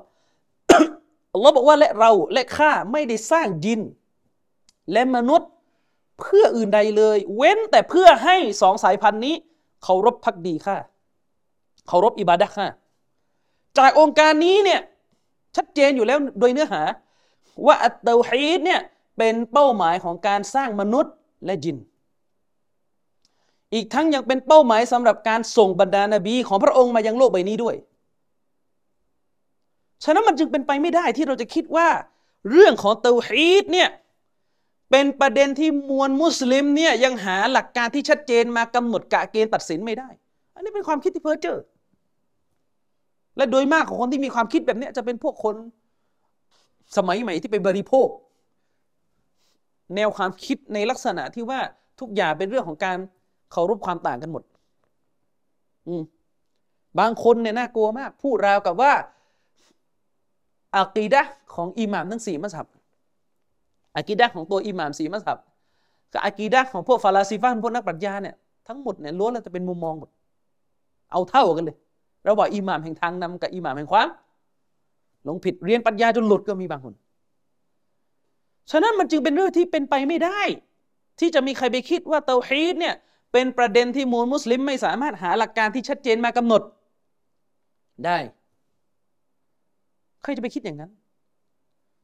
มันเป็นเรื่องที่เป็นไปไม่ได้ impossible อะคือใครจะไปคิดว่ามุสลิมเนี่ยถูกปล่อยถูกปล่อยทิ้งไว้ให้บริโภคให้เชื่อแบบใดก็ตามแต่ตามที่อยากจะวิเคราะห์เอาเอากันเลยไม่ใครก็ไม่เข้าใจอย่างนี้ยิ่งไปกว่านั้นมันจะยิ่งเลอะเทอะเลยถ้ามีบางคนบอกว่าเราเนี่ยต้องเปิดกว้างยอมรับยอมรับความหลากหลายของทุกสำนักคิดที่ได้มีความเข้าใจในเรื่องอะกีดะห์และเตาฮีดเนี่ยแตกต่างกันไหมนะอูซุบิลลาฮิมินซาลิกอืมเพราะว่าอะไรครับอย่างที่บอกเป้าหมายสูงสุดของการส่งบรรดานบีมายังโลกใบนี้เนี่ยคืออัตเตาฮีดฉะนั้นถ้าเตาฮีดเป็นเป้าหมายสูงสุดเนี่ยเรื่องสูงสุดเนี่ยมันจะคุมเครือไม่ได้แล้วถ้าเราบอกว่าเรื่องที่นบีมุฮัมมัดเป็นนบีท่านสุดท้าย เป็นเรื่องเคลียร์เป็นเรื่องชัดเจนไม่คุมเครือเรื่องเตาฮีดนี่ยิ่งกว่าเพราะนั่นคือเรื่องของอัลเลาะห์ มันคือก่อนคำว่ามุฮัมมัดุรรอซูลุลลอฮ์อีกมันคือคำแรกคือลาอิลาฮะอิลลัลลอฮ์นี่คือคำแรกเราไม่เคยไปยอมรับกอฎิยานีเลยนะไม่เคยไปพูดว่าจะจะมาเงี่ยหูฟังรับฟังความเห็นต่างนะที่กอฎิยานีสาขาสาขาในสาขารับบวะเนี่ยบอกว่ามิรซากุลามอะห์มัดเป็นนบีคนต่อมานะอูซบิลลาฮิมินซาลิกแล้วเธอถามไอ้คนที่บอกว่าหลากหลายเนี่ยก็ไม่มีใครถึงขนาดนั้นจะไปหลากหลายกับกอฎิยานีด้วยเปล่าเออแล้วทำไมเรื่องอะกีดะห์หรือเตาฮีดหรือซิฟัตทำไมดันหลากหลายได้เพราะว่าคนมันเยอะใช่ไหมล่ะสรุปในเรื่องหลากหลายนี่อยู่ที่คนเยอะหรือคนน้อยล่ะแล้วถ้าวันข้างหน้าเนี่ยกอฎิยานีมันเยอะแล้วทุกวันนี้กอฎิยานีมีประชากรสองล้านกว่าคนทั่วโลกมันก็เยอะแล้วนะเยอะกว่าซะลาฟีไทยทั้งหมดอีกอืม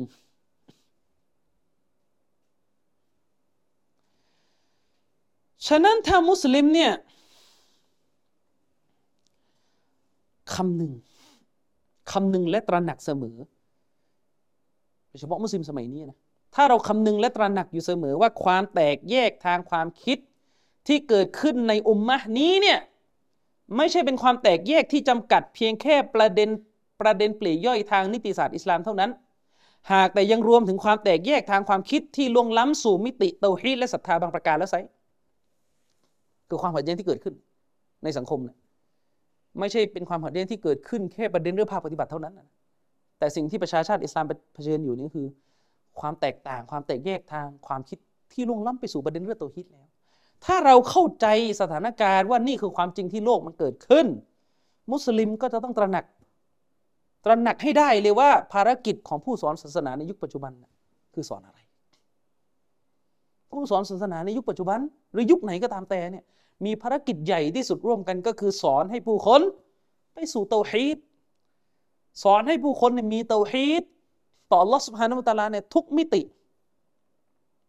ไม่ใช่ว่าไปเอาประเด็นอื่นใหญ่ว่าเรื่องเตาฮีดอืมคือถ้าเราเนี่ยพิจารณาไปยังสิ่งที่เกิดขึ้นในประวัติศาสตร์อันยาวนานของประชาชาติอิสลามเราจะพบข้อเท็จจริงประการหนึ่งก็คือตลอดประวัติศาสตร์อิสลามเนี่ยในขณะที่อัลลอฮฺซุนนะวัลญะมาอะห์เนี่ยพยายามมาตลอดที่จะรักษาหลักศรัทธาที่บริสุทธิ์ตามแบบฉบับที่ท่านนบีได้สอนไว้มันก็จะเกิดกลุ่มคนที่พยายามจะสร้างหลักศรัทธาที่แปดเปื้อนที่โสโครกที่เลวร้ายขึ้นมาเป็นปฏิปักษ์กับหลักศรัทธาที่ถูกต้องของอัลลอฮฺซุนนะวัลญะมาอะห์และบางทีกลุ่มคนเหล่านั้นอยู่ในฐานะชนชั้นปกครองโดยซ้ำมีอำนาจมีบารมีมีอิทธิพลในการขยายความเชื่อเหล่านั้นออกสู่สังคมนะครับซึ่งเกี่ยวกับเรื่องนี้เนี่ยเชคเนี่ยเชคท่านนี้เนี่ยนะครับอบูบักรมุฮัมมัดซะกะริยาเนี่ยท่านก็ได้เขียนสรุปลักษณะโดยภาพรวมของกลุ่มคนที่มีความผิดเพี้ยนทางด้านความเข้าใจในหมวดของเตาฮีดไว้ซึ่งเราจะมาสรุปให้ทำความเข้าใจกันโดยคร่าวๆนะว่าความต่างระหว่างเตาฮีดของอะลิซุนนะห์กับเตาฮีดของกลุ่มที่ไม่ใช่อะลิซุนนะห์มันต่างกันยังไงทั้งนี้เพื่อจะได้หักล้างไอ้คนที่ชอบมีความเข้าใจว่าเออทุกอย่างมันหลากหลายมันต้องปล่อยผ่านอันนี้ไม่ใช่ถ้าท่านเข้าใจเนื้อหาของอะลิซุนนะห์ท่านจะไม่มีวันยอมรับความหลากหลายที่เกิดขึ้นในประเด็นนี้ได้เลยเพราะนี่ไม่ใช่เป็นความหลากหลายในชนิดเดียวกันกับความหลากหลายทางฟิกที่มันอยู่ในกรอบของตัวบทแต่นี่มันคือมันคือความแตกแยกทางความคิดที่ฝ่ายหนึ่งยึดตัวบทเป็นมาตรฐานอีกฝ่ายหนึ่งยึดปรัชญานะครับอ่ะมาดูกลุ่มแรกที่มีความผิดเพี้ยนในเรื่องอัตเตาฮีดกลุ่มแรกก็คืออัลฟาลาซิฟะห์ก็คือกลุ่มที่สังกัดความคิดทางปรัชญาเป็นมาตรฐานใหญ่ฟาลาซิฟะห์นี่ก็คือกลุ่มที่เอาวิชาปรัชญาเป็นประเด็นใหญ่คนกลุ่มนี้เนี่ยเป็นกลุ่มคนที่มีความเข้าใจในนิยามและความหมายของอัตเตาฮีดเนี่ยแตกต่างไปจากความเข้าใจของอะลิซุนนะห์แบบสิ้นเชิงไปคนละโลกกันเลยแม้ว่าพวกเขายอมรับคำว่าเตาฮีดนะแต่เตาฮีดหน้าที่พวกเขาเนี่ย มันไม่ใช่เตาฮีดหน้าที่พวกเราเตาฮีดของพวกเขาเนี่ยมันคือกูฟรหน้าที่พวกเรา นี่ขาวดำเลยพวกนักปรัชญาเหล่านี้เนี่ยนิยามเตาฮีดว่ายังไงฟังยากนิดนึงนะเดี๋ยวเขาก็ให้ทำความเข้าใจกันเขาบอกว่าเตาฮีดนะที่นักปรัชญาเนี่ยเตาฮีดในความเข้าใจของนักปรัชญาเนี่ยมันเป็นเรื่องของการไปอิสบาตการยืนยันเป็นเรื่องของการไปยืนยันยืนยันอะไรอ่ะยืนยันถึงการมีอยู่จริงของพระเจ้ายืนยันว่าพระเจ้าวูจูดพระเจ้าเนี่ยมีอยู่จริงแต่มีอยู่จริงแบบไหนอ่ะพระเจ้าเนี่ยมีอยู่จริงแบบปราศจากตัวตนของการมีอยู่ของพระองค์งงไหมล่ะพระเจ้านี่มีจริงโดยที่ไม่มีมาฮียะมาฮียะนี่คืออะไรอ่ะก็คือตัวตนของเราอ่ะอ่ะคอลิดคอลิดคอลิดก็จะมีสิ่งที่เรียกว่ามาฮียะในตัวคอลิดก็คือตัวตนของคอลิดเนี่ยเวลาบอกว่าคอลิดมีตัวตนเนี่ยเข้าใจนะก็คือมันมีมันมันมีตัวตนอยู่จริงผมไม่รู้จะพูดคำไหนแล้วอ่ะคือในในในแบบเราคือเรามีกายเนื้อไงเรามีซาตเรามีกายเนื้อแต่โอเคนะที่อัลลอฮ์อัลลอฮ์ก็มีซาตแบบพระองค์อ่าแต่ของเราเรามีกายเนื้อแบบเราและเราเนี่ยมีฮัดมีขอบเขตของตัวตนเราชัดเจนคอลิดอยู่ที่นั่นไม่ได้อยู่ที่นี่เข้าใจว่ามีตัวตนขอบเขตชัดเจนไหมคอลิดอยู่ที่นั่นคอลิดไม่ได้อยู่ที่นี่อืมเพราะคอลิดเนี่ยมีบอดี้มีตัวมีร่างกายมีมีรูปร่างชัดเจนว่าคอลิดสุดตรงนั้นไม่สุดตรงนี้ไม่มาถึงตรงนี้นี่เขาเรียกว่ามาฮียะมาฮียะก็คือมีแก่นแท้มีตัวตนอยู่อ่ะอัลลอฮ์ก็มีซาตของพระองค์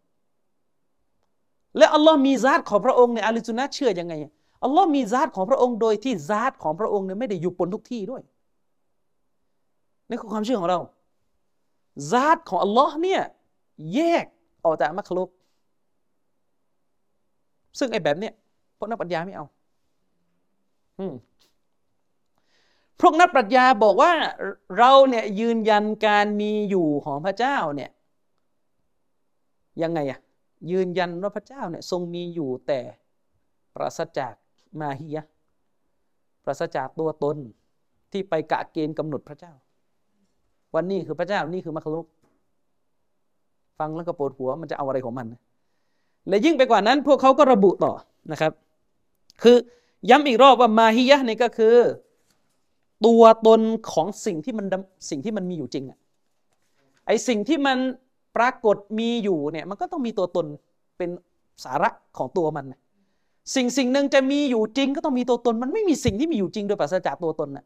ปราศจากไอเนี่ยปราศจากตัวตนน่ะแต่ไอพวกนักปัญญาพวกที่บอกว่าเราเนี่ยยืนยันว่าอัลลอฮ์มีจริงแต่อัลลอฮ์เนี่ยมีจริงแบบไร้ตัวตนงงกันมันป่ะต่อมาอัลลอฮ์ไร้ตัวตนแล้วยังไม่พอนะอัลลอฮ์เนี่ยต้องไม่มีคุณลักษณะด้วยลักษณะก็ไม่มีพวกนักปรัชญาพวกนี้เนี่ยเรียกความเข้าใจของพวกเขาแบบนี้ด้วยศัพท์เทคนิคเฉพาะตัวว่าวูจูดุลมุตลักวูจูดุลมุตลักตามภาษาแปลว่าพระเจ้าทรงมีอยู่จริงโดยปราศจากเงื่อนไขมากำหนดกะเกณฑ์พระองค์พระองค์มีอยู่จริงโดยปราศจากคำคุณศัพท์ไอเราเนี่ยเราบอกว่าพระเจ้ามีอยู่จริงโดยที่พระองค์มีคุณลักษณะอันนี้มันบอกว่าเนี่ยแสดงว่ามีอยู่จริงแบบมีข้อจำกัดละต้องมีลักษณะดูมันเราบอกว่าอัลลอฮ์เนี่ยพระองค์ทรงมีอยู่จริงโดยพระองค์เนี่ยทรงอยู่เบื้องบนมักลุกพระองค์ไม่อยู่ปะปนกับมักลุกในโลกใบนี้เนี่ยญาติพระองค์ไม่ได้อยู่ความรู้และอำนาจของพระองค์นี่อยู่แต่ญาติพระองค์ไม่ได้อยู่อ่ะมันบอกว่าเนี่ยเราไปไปจำกัดการมีตัวตนของพระองค์แบบนั้นแบบนี้นะมันจะให้พระองค์เนี่ยมีแบบมุตลักมีแบบปราศจากขอบเขตและเงื่อนไขและอะไรคือมีและปราศจากขอบเขตและเงื่อนไขสุดท้ายที่จะเอาก็คือพระเจ้าทรงมีโดยปราศจากลักษณะเลยและปราศจากตัวตนของพระองค์ด้วยเอากับมันเอากับมันนะครับยังไงอ่ะเขาบอกว่าเขาบอกว่าอัลลอฮฺซุบฮานะฮูวะตะอาลาเนี่ยลาฮัดดะละฮูพระองค์ทรงมีอยู่โดยที่ไม่มีขอบเขตหรือเขตแดนของพระองค์คืออย่างที่ผมบอกอ่ะคอลิดมีตัวตนคอลิดก็ต้องมีเขตแดนแห่งตัวตนว่าตัวคอลิดน่ะสุดแค่ไหนในแบบฉบับของคอลิดในแบบที่คอลิดเป็นมักลุกเนี่ยคอลิดก็จะมีฮัดมีเขตแดนตามแบบของคอลิดผมแยกได้วันนี้คอลิดนี่อีกคนหนึ่งเพราะว่าคอลิดมีเขตแดนสิ้นสุดตัวเองอยู่อาลิซุนนะเราเนี่ยเชื่อว่าญาติของอัลเลาะห์เนี่ยไม่ได้อยู่ทุกที่ญาติของอัลเลาะห์อยู่เหนือมักลุกอืมซึ่งซะลัฟบางท่านก็เลยใช้คำว่าฮัดใช้คำว่าเขตแดนกับพระองค์เหมือนกันในความหมายที่ต้องการจะบอกว่าอัลลอฮ์ไม่ได้อยู่ทุกที่ญาติของพระองค์ไม่ได้อยู่ทุกที่แต่คนเหล่านี้บอกไม่ไม่พระเจ้าต้องไม่มีฮัดไม่มีเขตแดนนี่คือเตาฮีดของเขาแล้วก็เขาบอกว่าญาติแต่ว่าใช้คำว่าญาตินะงงกับมันเขาบอกว่าพระเจ้าเนี่ยเวลาเราจะเวลาเราจะจินตนาการนึกถึงพระองค์ไม่สามารถที่จะนึกถึงพระองค์โดยไปเทียบกับสิ่งถูกสร้างได้พูดเหมือนจะถูกแต่ไอ้ที่จะเอาเนี่ยมันเท็จคืออะไรอ่ะคือเขากำลังจะคือเราอ่ะเราจะจินตนาการพระเจ้าไม่ได้เลยถ้าไปเข้าใจพระเจ้าตามที่พวกฟาลาซิฟะห์นี่บอกพระเจ้าไม่มีตัวตนไม่มีลักษณะนี่นึกไม่ออกแล้วว่าแล้วพระเจ้ามีจริงยังไงวะลักษณะก็ไม่มีตัวตนก็ไม่มีนั่นแหละเขาบอกว่านั่นแหละเพราะว่าคุณใช้ประสบการณ์ที่รู้จักตัวตนของมักลุกไปเทียบกับอัลลอฮ์อะไรนะมันไม่ใช่อะอากาศนี่มันยังอยู่ในในสเปซในพื้นที่ของโลกแล้วเราสัมผัสได้ด้วยประสาทสัมผัสว่าเราหายใจเข้าหายใจออกได้ไงอากาศก็นี่เออมันเหมือนภาวะว่างเปล่าเลยอ่ะคือเราอ่ะเชื่อว่าอัลลอฮ์มีจริงหรือเราเชื่อมีจริงๆนะ จริงแบบไหนลองลองนึกดูนะโลกหน้าที่เราบอกว่าเราจะได้เห็นอัลลอฮ์นะก็คืออัลลอฮ์มีจริงแบบแบบจะได้เห็นเลยจะได้พูดจะจะจะจะรับการตัดสินของพระองค์เลยนั่นนะคือมีจริงจริงอ่ะไม่รู้จะพูดยังไงละเออโดยที่เรารู้ว่าอัลลอฮ์มีจริงแบบนั้นก็เหมือนที่เรารับรู้ว่าว่าสรรพสิ่งมีจริงอ่ะเข้าใจไหมนบีถึงบอกนะว่าเราจะได้เห็นอัลลอฮ์เหมือนที่เห็นดวงจันทร์ที่มันชัดเจนในคืนวันที่ดวงจันทร์ดวงจันทร์เต็มเดือนอ่ะในความหมายที่ว่าเราเห็นดวงจันทร์ชัดอย่างไรเราก็จะเห็นอัลลอฮ์ชัดเจนอย่างนั้นเรารับรู้ว่ามัคลุกมีจริงอย่างไรเราก็รับรู้ว่าอัลลอฮ์มีจริงอย่างนั้นในความหมายที่ในความหมายอะไรอ่ะเราไม่ได้บอกว่าอัลลอฮ์เหมือนมัคลุกแต่เรากำลังจะบอกว่าเรารู้ว่าสวรรค์มีจริงแม้เราจะไม่เคยเห็นเรารับรู้ว่ามันมีจริงคือมีตัวตนจริงๆแล้วเวลาเราเชื่อว่าอัลลอฮ์มีจริงก็คืออัลลอฮ์ต้องมีซาตมีตัวตนจริง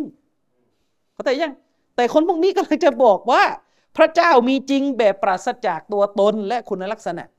ปราศจากขีดแดนอะไรสักอย่างไม่มีเลยห้ามห้ามมีคำคุณศัพท์ขยายความพระเจ้าพระเจ้ามีจบห้ามพูดอะไรต่อเออซึ่งซึ่งหนังสือเล่มนี้ได้ระบุว่าคนที่มีความเข้าใจในเรื่องพระเจ้าแบบนี้เนี่ยก็ไม่เกินไม่มีใครเกินอิบนุซีนาอิบนุซีนาเขาก็อ่านหนังสือของอิบนุซีนาที่มีชื่อว่าอัตตะลีกอตเขาบอกไปดูที่หน้าหกสิบอิบนุซีนาจะอธิบายถึงพระเจ้าในลักษณะแบบนี้อืมอิบนุซีนาได้พูดไว้ในหนังสืออัตตะลีกอตในหน้าที่หกสิบว่าอินนะวูจูดัลบารีซุบฮานะฮูวะตะอาลาวูจูดมะกูลเห็นไหมการมีอยู่จริงของพระองค์อัลเลาะห์ซุบฮานะฮูวะตะอาลาเนี่ยมันเป็นการมีอยู่จริงในเชิงสติปัญญาเท่านั้นอืมยังไงทวนอีกครั้งกันนะถ้าเราดูดีๆเนี่ยเตาฮีดในความเข้าใจของพวกนักปรัชญาเหล่านี้เนี่ยแทบไม่มีอะไรเลยนอกจากมัวแต่ไปหมกมุ่นอภิปรายเชิงปรัชญาถึงความเป็นพระเจ้าไม่ได้พูดถึงเรื่องอิบาดะห์ละองค์เดียวเลยไม่ได้พูดถึงการมอบหมายการดุอาการเสียสละชีวิตเพื่ออัลเลาะห์เลยไม่มีเรื่องกฎหมายชะรีอะห์อะไรทั้งสิ้นมีแต่การพูดเพ้อเจ้อไปหมดว่าพระเจ้าจะเป็นแบบนั้นเป็นแบบนี้ด้วยหลักคิดทางปรัชญาและความเข้าใจของพวกเขาที่มีต่อพระเจ้าแบบนี้เนี่ยเป็นความเข้าใจที่มดเท็จที่สุดเป็นความเข้าใจที่มดเท็จที่สุดยังไงอะเชคุลอิสลามอิบนุตัยมียะห์เราะฮิมะฮุลลอฮ์เนี่ยได้เขียนตอบโต้ความเข้าใจแบบนี้ไว้ยืดยาวเลยในหนังสือหลายๆเล่มของท่านที่เขายกมาก็เช่นหนังสือที่มีชื่อเสียงที่สุดในหมวดนี้ก็คือดารุตะอารุดิลอักลิวันนักนะครับนี่ก็เล่มหนึ่งที่อิบนุตัยมียะห์เนี่ยโต้แย้งพวกนักนักปรัชญาพวกนี้แล้วก็รวมไปถึงหนังสือมินฮาจุสซุนนะห์อันนะบะวียะห์ด้วยเล่มนี้เนี่ยไม่ได้โต้แค่ไม่ได้โต้แค่ชีอะห์อย่างเดียวนะเพราะชีอะห์เนี่ยมันกินปรัชญามาเหมือนกันไม่ได้โต้แค่ประเด็นเรื่องซอฮาบะห์เรื่องเหตุการณ์ในประวัติศาสตร์เรื่องตำแหน่งคีลาฟะห์อย่างเดียวแต่โต้ปรัชญาของพวกชีอะห์และพวกกอฎอรียะห์ด้วยและลามไปถึงพวกญะมีพวกอะไรต่อมีอะไรทั้งหมดอืมโดยที่อิบนุตัยมียะห์เราะฮิมะฮุลลอฮ์เนี่ยได้ประมวลหลักฐานและเหตุผลโต้แย้งเพื่อพิสูจน์ว่า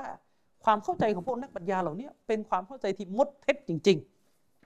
ๆเป็นความเข้าใจที่มดเท็จยิ่งไปกว่านั้นใครก็ตามแต่ที่รับทราบข้อเท็จจริงในความเชื่อของนักปรัชญาเหล่านี้เนี่ยเราจะรู้แบบยากีนแบบมั่นใจได้เลยว่าความจริงแล้วเนี่ยไอ้พวกนักปรัชญาพวกนี้เนี่ยไม่ได้ศรัทธาต่ออัลเลาะห์ไม่ได้ศรัทธาต่อรุกุนอิมานทั้งหกเลยมันถึงได้สร้างความเชื่อบ้าๆๆแบบนี้ขึ้นขึ้นมาในประชาชาติอิสลามอุลามะว่าไงรู้ไหมเขาบอกว่าเพราะแท้จริงแล้วเนี่ยเนื้อแท้ของหลักความเชื่อของนักปรัชญาพวกนี้คือการระบุว่าอัลลอฮ์ซุบฮานะฮูวะตะอาลาเนี่ยเมาจูดุนอัลลอฮ์ทรงมีอยู่ลามาฮิยะตะละฮูวะลาฮะกีกะตะละฮูหมายถึงอะไรหมายถึงว่าอัลลอฮ์เนี่ยทรงมีอยู่โดยปราศจากตัวตนและปราศจากแก่นแท้ของพระองค์บิมะอ์นะในความหมายที่ว่าอันนะวูจูดะฮูซะห์นียุนมุจัรรัดการมีอยู่ของอัลเลาะห์นั้นเป็นการมีอยู่เพียงแค่ในความคิดของมนุษย์เท่านั้นล้วน เมื่อกี้เวลาเราพวกคุณบอกกันนะว่าพระเจ้าที่คนพวกนี้เชื่อเนี่ยเหมือนความว่างเปล่าเลยนะซึ่งไอ้ความว่างเปล่าเนี่ยตัวตนมันจริงๆมีแค่ในจินตนาการเราเท่านั้นแหละตัวตนของความว่างเปล่าเนี่ยมันมีแค่ไหนในหัวเราเราไปนึกภาพว่ามันมีแค่นั้นจริงๆไม่ได้มีอยู่จริงหรอกความว่างเปล่าไม่มีตัวตนเลยก็คือไม่มีไงแล้วถ้าเราไปนึกว่าความว่างเปล่ามีตัวตนอยู่จริงอยู่ที่ไหนก็อยู่แค่ในหัวเราซึ่งอิบนุตัยมียะห์เนี่ยวิจารณ์เลยว่าแก่นแท้ในความเชื่อเรื่องพระเจ้าที่คนเหล่านี้มีมันเป็นเพียงแค่การมีอยู่ในความคิดหรือการมโนภาพของมนุษย์เท่านั้นพระเจ้าที่อิบนุซีนาบอกว่ามีเนี่ยพูดไปพูดมาจบลงที่มีเพียงแค่ในสติปัญญาของเรามีแค่ในความคิดของเราที่เรานึกว่ามีเราเชื่อว่าอัลลอฮ์มีจริงๆเหมือนที่เราเชื่อว่าสวรรค์มีจริงสวรรค์มีตัวตนจริงๆอยู่อัลลอฮ์ก็มีตัวตนจริงๆอยู่มีแบบพระองค์อัลลอฮ์มีจริงในในชนิดที่เรามองเห็นพระองค์ได้นึกออกไหมเราจะได้เห็นพระองค์โลกหน้าแต่พระเจ้าในความเข้าใจของอิบนุซีนาเนี่ยคือไม่มีตัวตน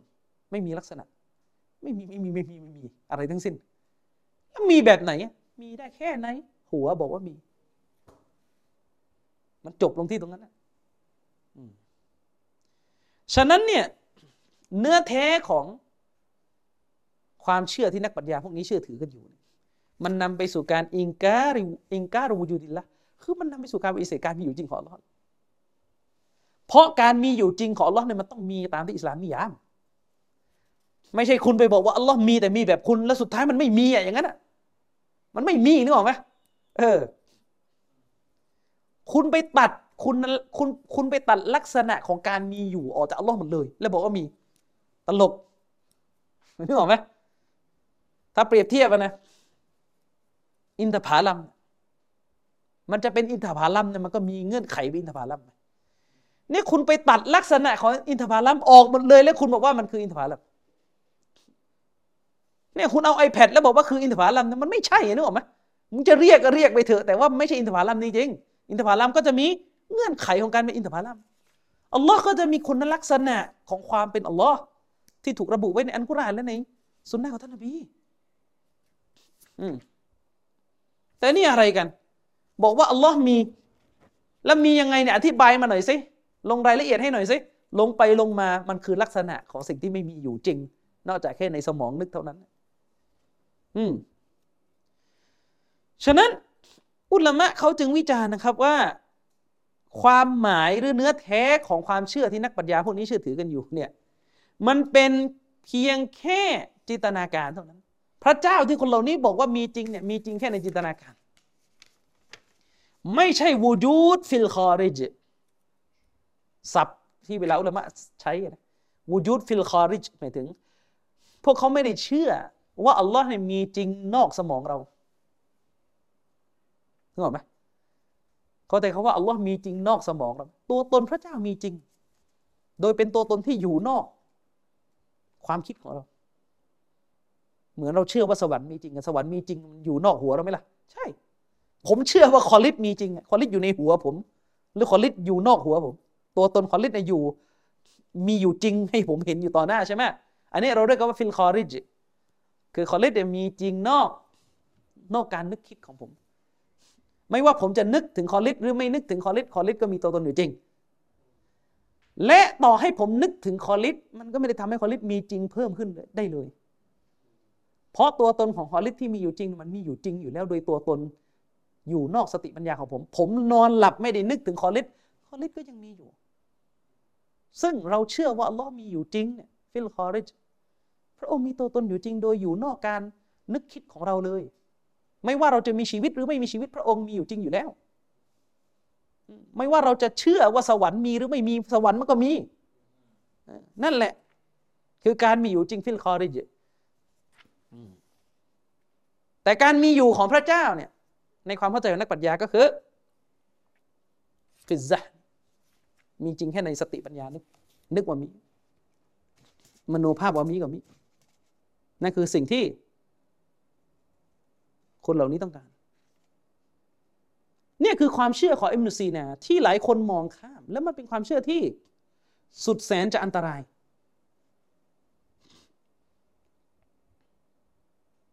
เป็นความเชื่อที่อันตรายเป็นความเชื่อที่อันตรายครับเรามองข้ามความเชื่อที่อันตรายแบบนี้จากคนคนนี้ไปได้ยังไงสังคมมุสลิมยกย่องคนเหล่านี้แต่ไม่เคยคำนึงเลยว่าคนเหล่านี้มีความเชื่อที่อันตรายขนาดนี้บางคนอาจจะบอกว่าไม่เคยรู้ก่อนอันนี้ไม่ว่ากันแต่พอรู้พอรู้แล้วว่าพวกเขาเชื่ออย่างนี้จริงๆนะจะแก้ตัวให้เขาไม่ได้นึกออกไหมครับจะต้องยืนการว่าคนเหล่านี้ไม่สมควรที่จะอยู่ในฐานะคนที่ถูกยกย่องอีกเชคอับดุลอาซิซอัลรอจีฮีได้พูดชัดเจนเลยว่าความเชื่อของอิบนุซีนาแบบนี้เนี่ยกาเฟรอยู่แล้วและใครที่ยังสงสัยว่าแบบนี้กาเฟรหรือไม่ระวังจะตกมุรตัดตามถ้ารู้ข้อมูลแล้วว่าอิบนุซีนาเชื่อแบบนี้และยอมรับด้วยว่านี่เป็นข้อมูลถูกแต่ยังบอกว่าตัดสินไม่ได้ว่าแบบนี้หลงหรือเพี้ยนแบบนี้ถูกหรือผิดแบบนี้กูฟดหรือไม่กูฟดตัดสินไม่ได้ทุกอย่างเป็นปรัชญาหมดเป็นมุมมองหมดอันนี้คนที่เป็นอย่างเงี้ยจะเข้านาวากิดข้อสามก็คือชักฟีกุฟริฮิม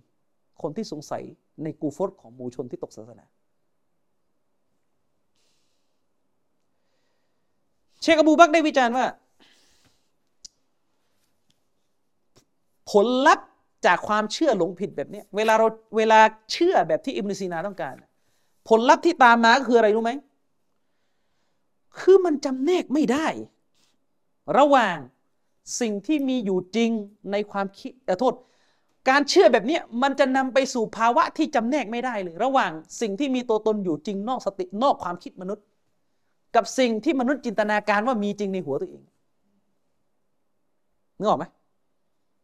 สมมติผมจินตนาการขึ้นมาว่ามีมีมังกรบินอยู่ในท้องฟ้าความเชื่อแบบอิบนุซีนากำลังจะบอกว่าจินตนาการที่ผมจินตนาการว่ามังกรมีจริงอ่ะกับสวรรค์ที่อัลเลาะห์สร้างไว้เท่ากันเลยแยกอะไรกันไม่ได้เลยนะอูซบิลละนึกออกไหมอืมเนี่ยกินปรัชญาจนเพ้อเจ้อหมดฮะกินปรัชญาจนเกิดความเพ้อเจ้อไปหมดอืมนำไปสู่การแยกไม่ได้นำไปสู่การแยกไม่ได้ว่าการมีอยู่จริงของพระเจ้ากับการมีอยู่จริงของสิ่งที่เรามโนขึ้นในสมองเนี่ยมันต่างกันอย่างไรคนพวกนี้ต้องการเรียกร้องให้ผู้คนเนี่ยไปจบลงที่ความเชื่อที่ว่าการมีอยู่จริงของอัลเลาะห์กับการมีอยู่จริงของมังกรที่ผมจินตนาการขึ้นในหัวนะมันเหมือนกันเลยมันมีอยู่ในสภาวะเดียวกันนะอูซุบิลลาฮิมินซาลิกนี่เป็นความหลงผิดที่ชั่วชั่วร้ายที่สุดปราชญ์บอกว่าสิ่งที่มีอยู่จริงในจินตนาการของเราอ่ะมันมีอยู่จริงนอกสมองเราไม่ได้นึกออกไหมเออสิ่งที่เราจินตนาการว่ามันมีอยู่มันไม่มีอยู่ในโลกความจริงนึกออกไหมครับยกตัวอย่างง่ายๆคุณเห็นอะไรในฝันมันไม่มีอยู่เวลาคนตื่นมานึกออกไหมโลกที่ตื่นน่ะคือโลกจริงฟิลคอริจคือโลกที่มีอยู่จริงจริงแต่โลกในฝันไปเรื่อยคุณเคยฝันอะไรที่มันผิดไปจากโลกที่เป็นจริงไหมผมเชื่อว่าทุกคนน่าจะเคยนะ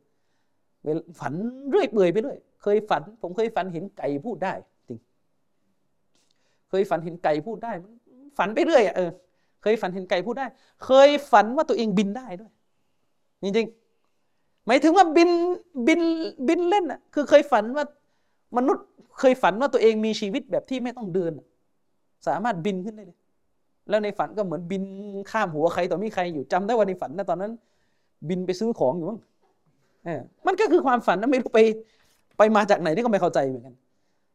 ฉะนั้นสิ่งที่เรานึกได้ในฝันหรือเห็นภาพในฝันน่ะมันไม่มีอยู่มันไม่มีอยู่ในโลกที่เราตื่นขึ้นมานึกออกไหมเออทีนี้ถ้าอิบนุซีนาเนี่ยพระเจ้าที่อิบนุซีนานิยามเนี่ยมันมีอยู่แค่ในความคิด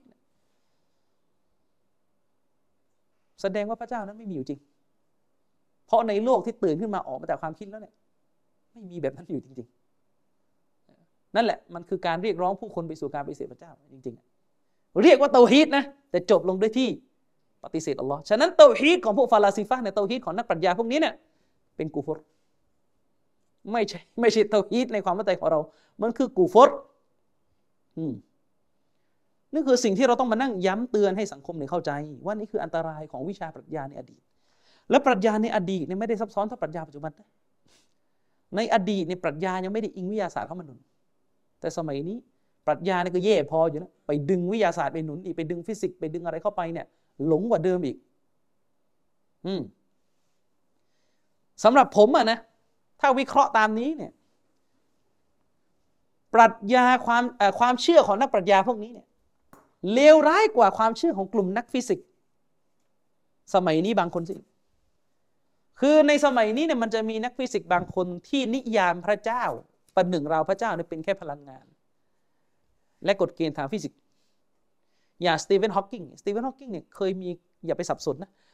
เคยมีคำพูดที่เขาบอกว่าพระเจ้าเนี่ยคือผู้อยู่เบื้องหลังการสร้างสรรค์จักรวาล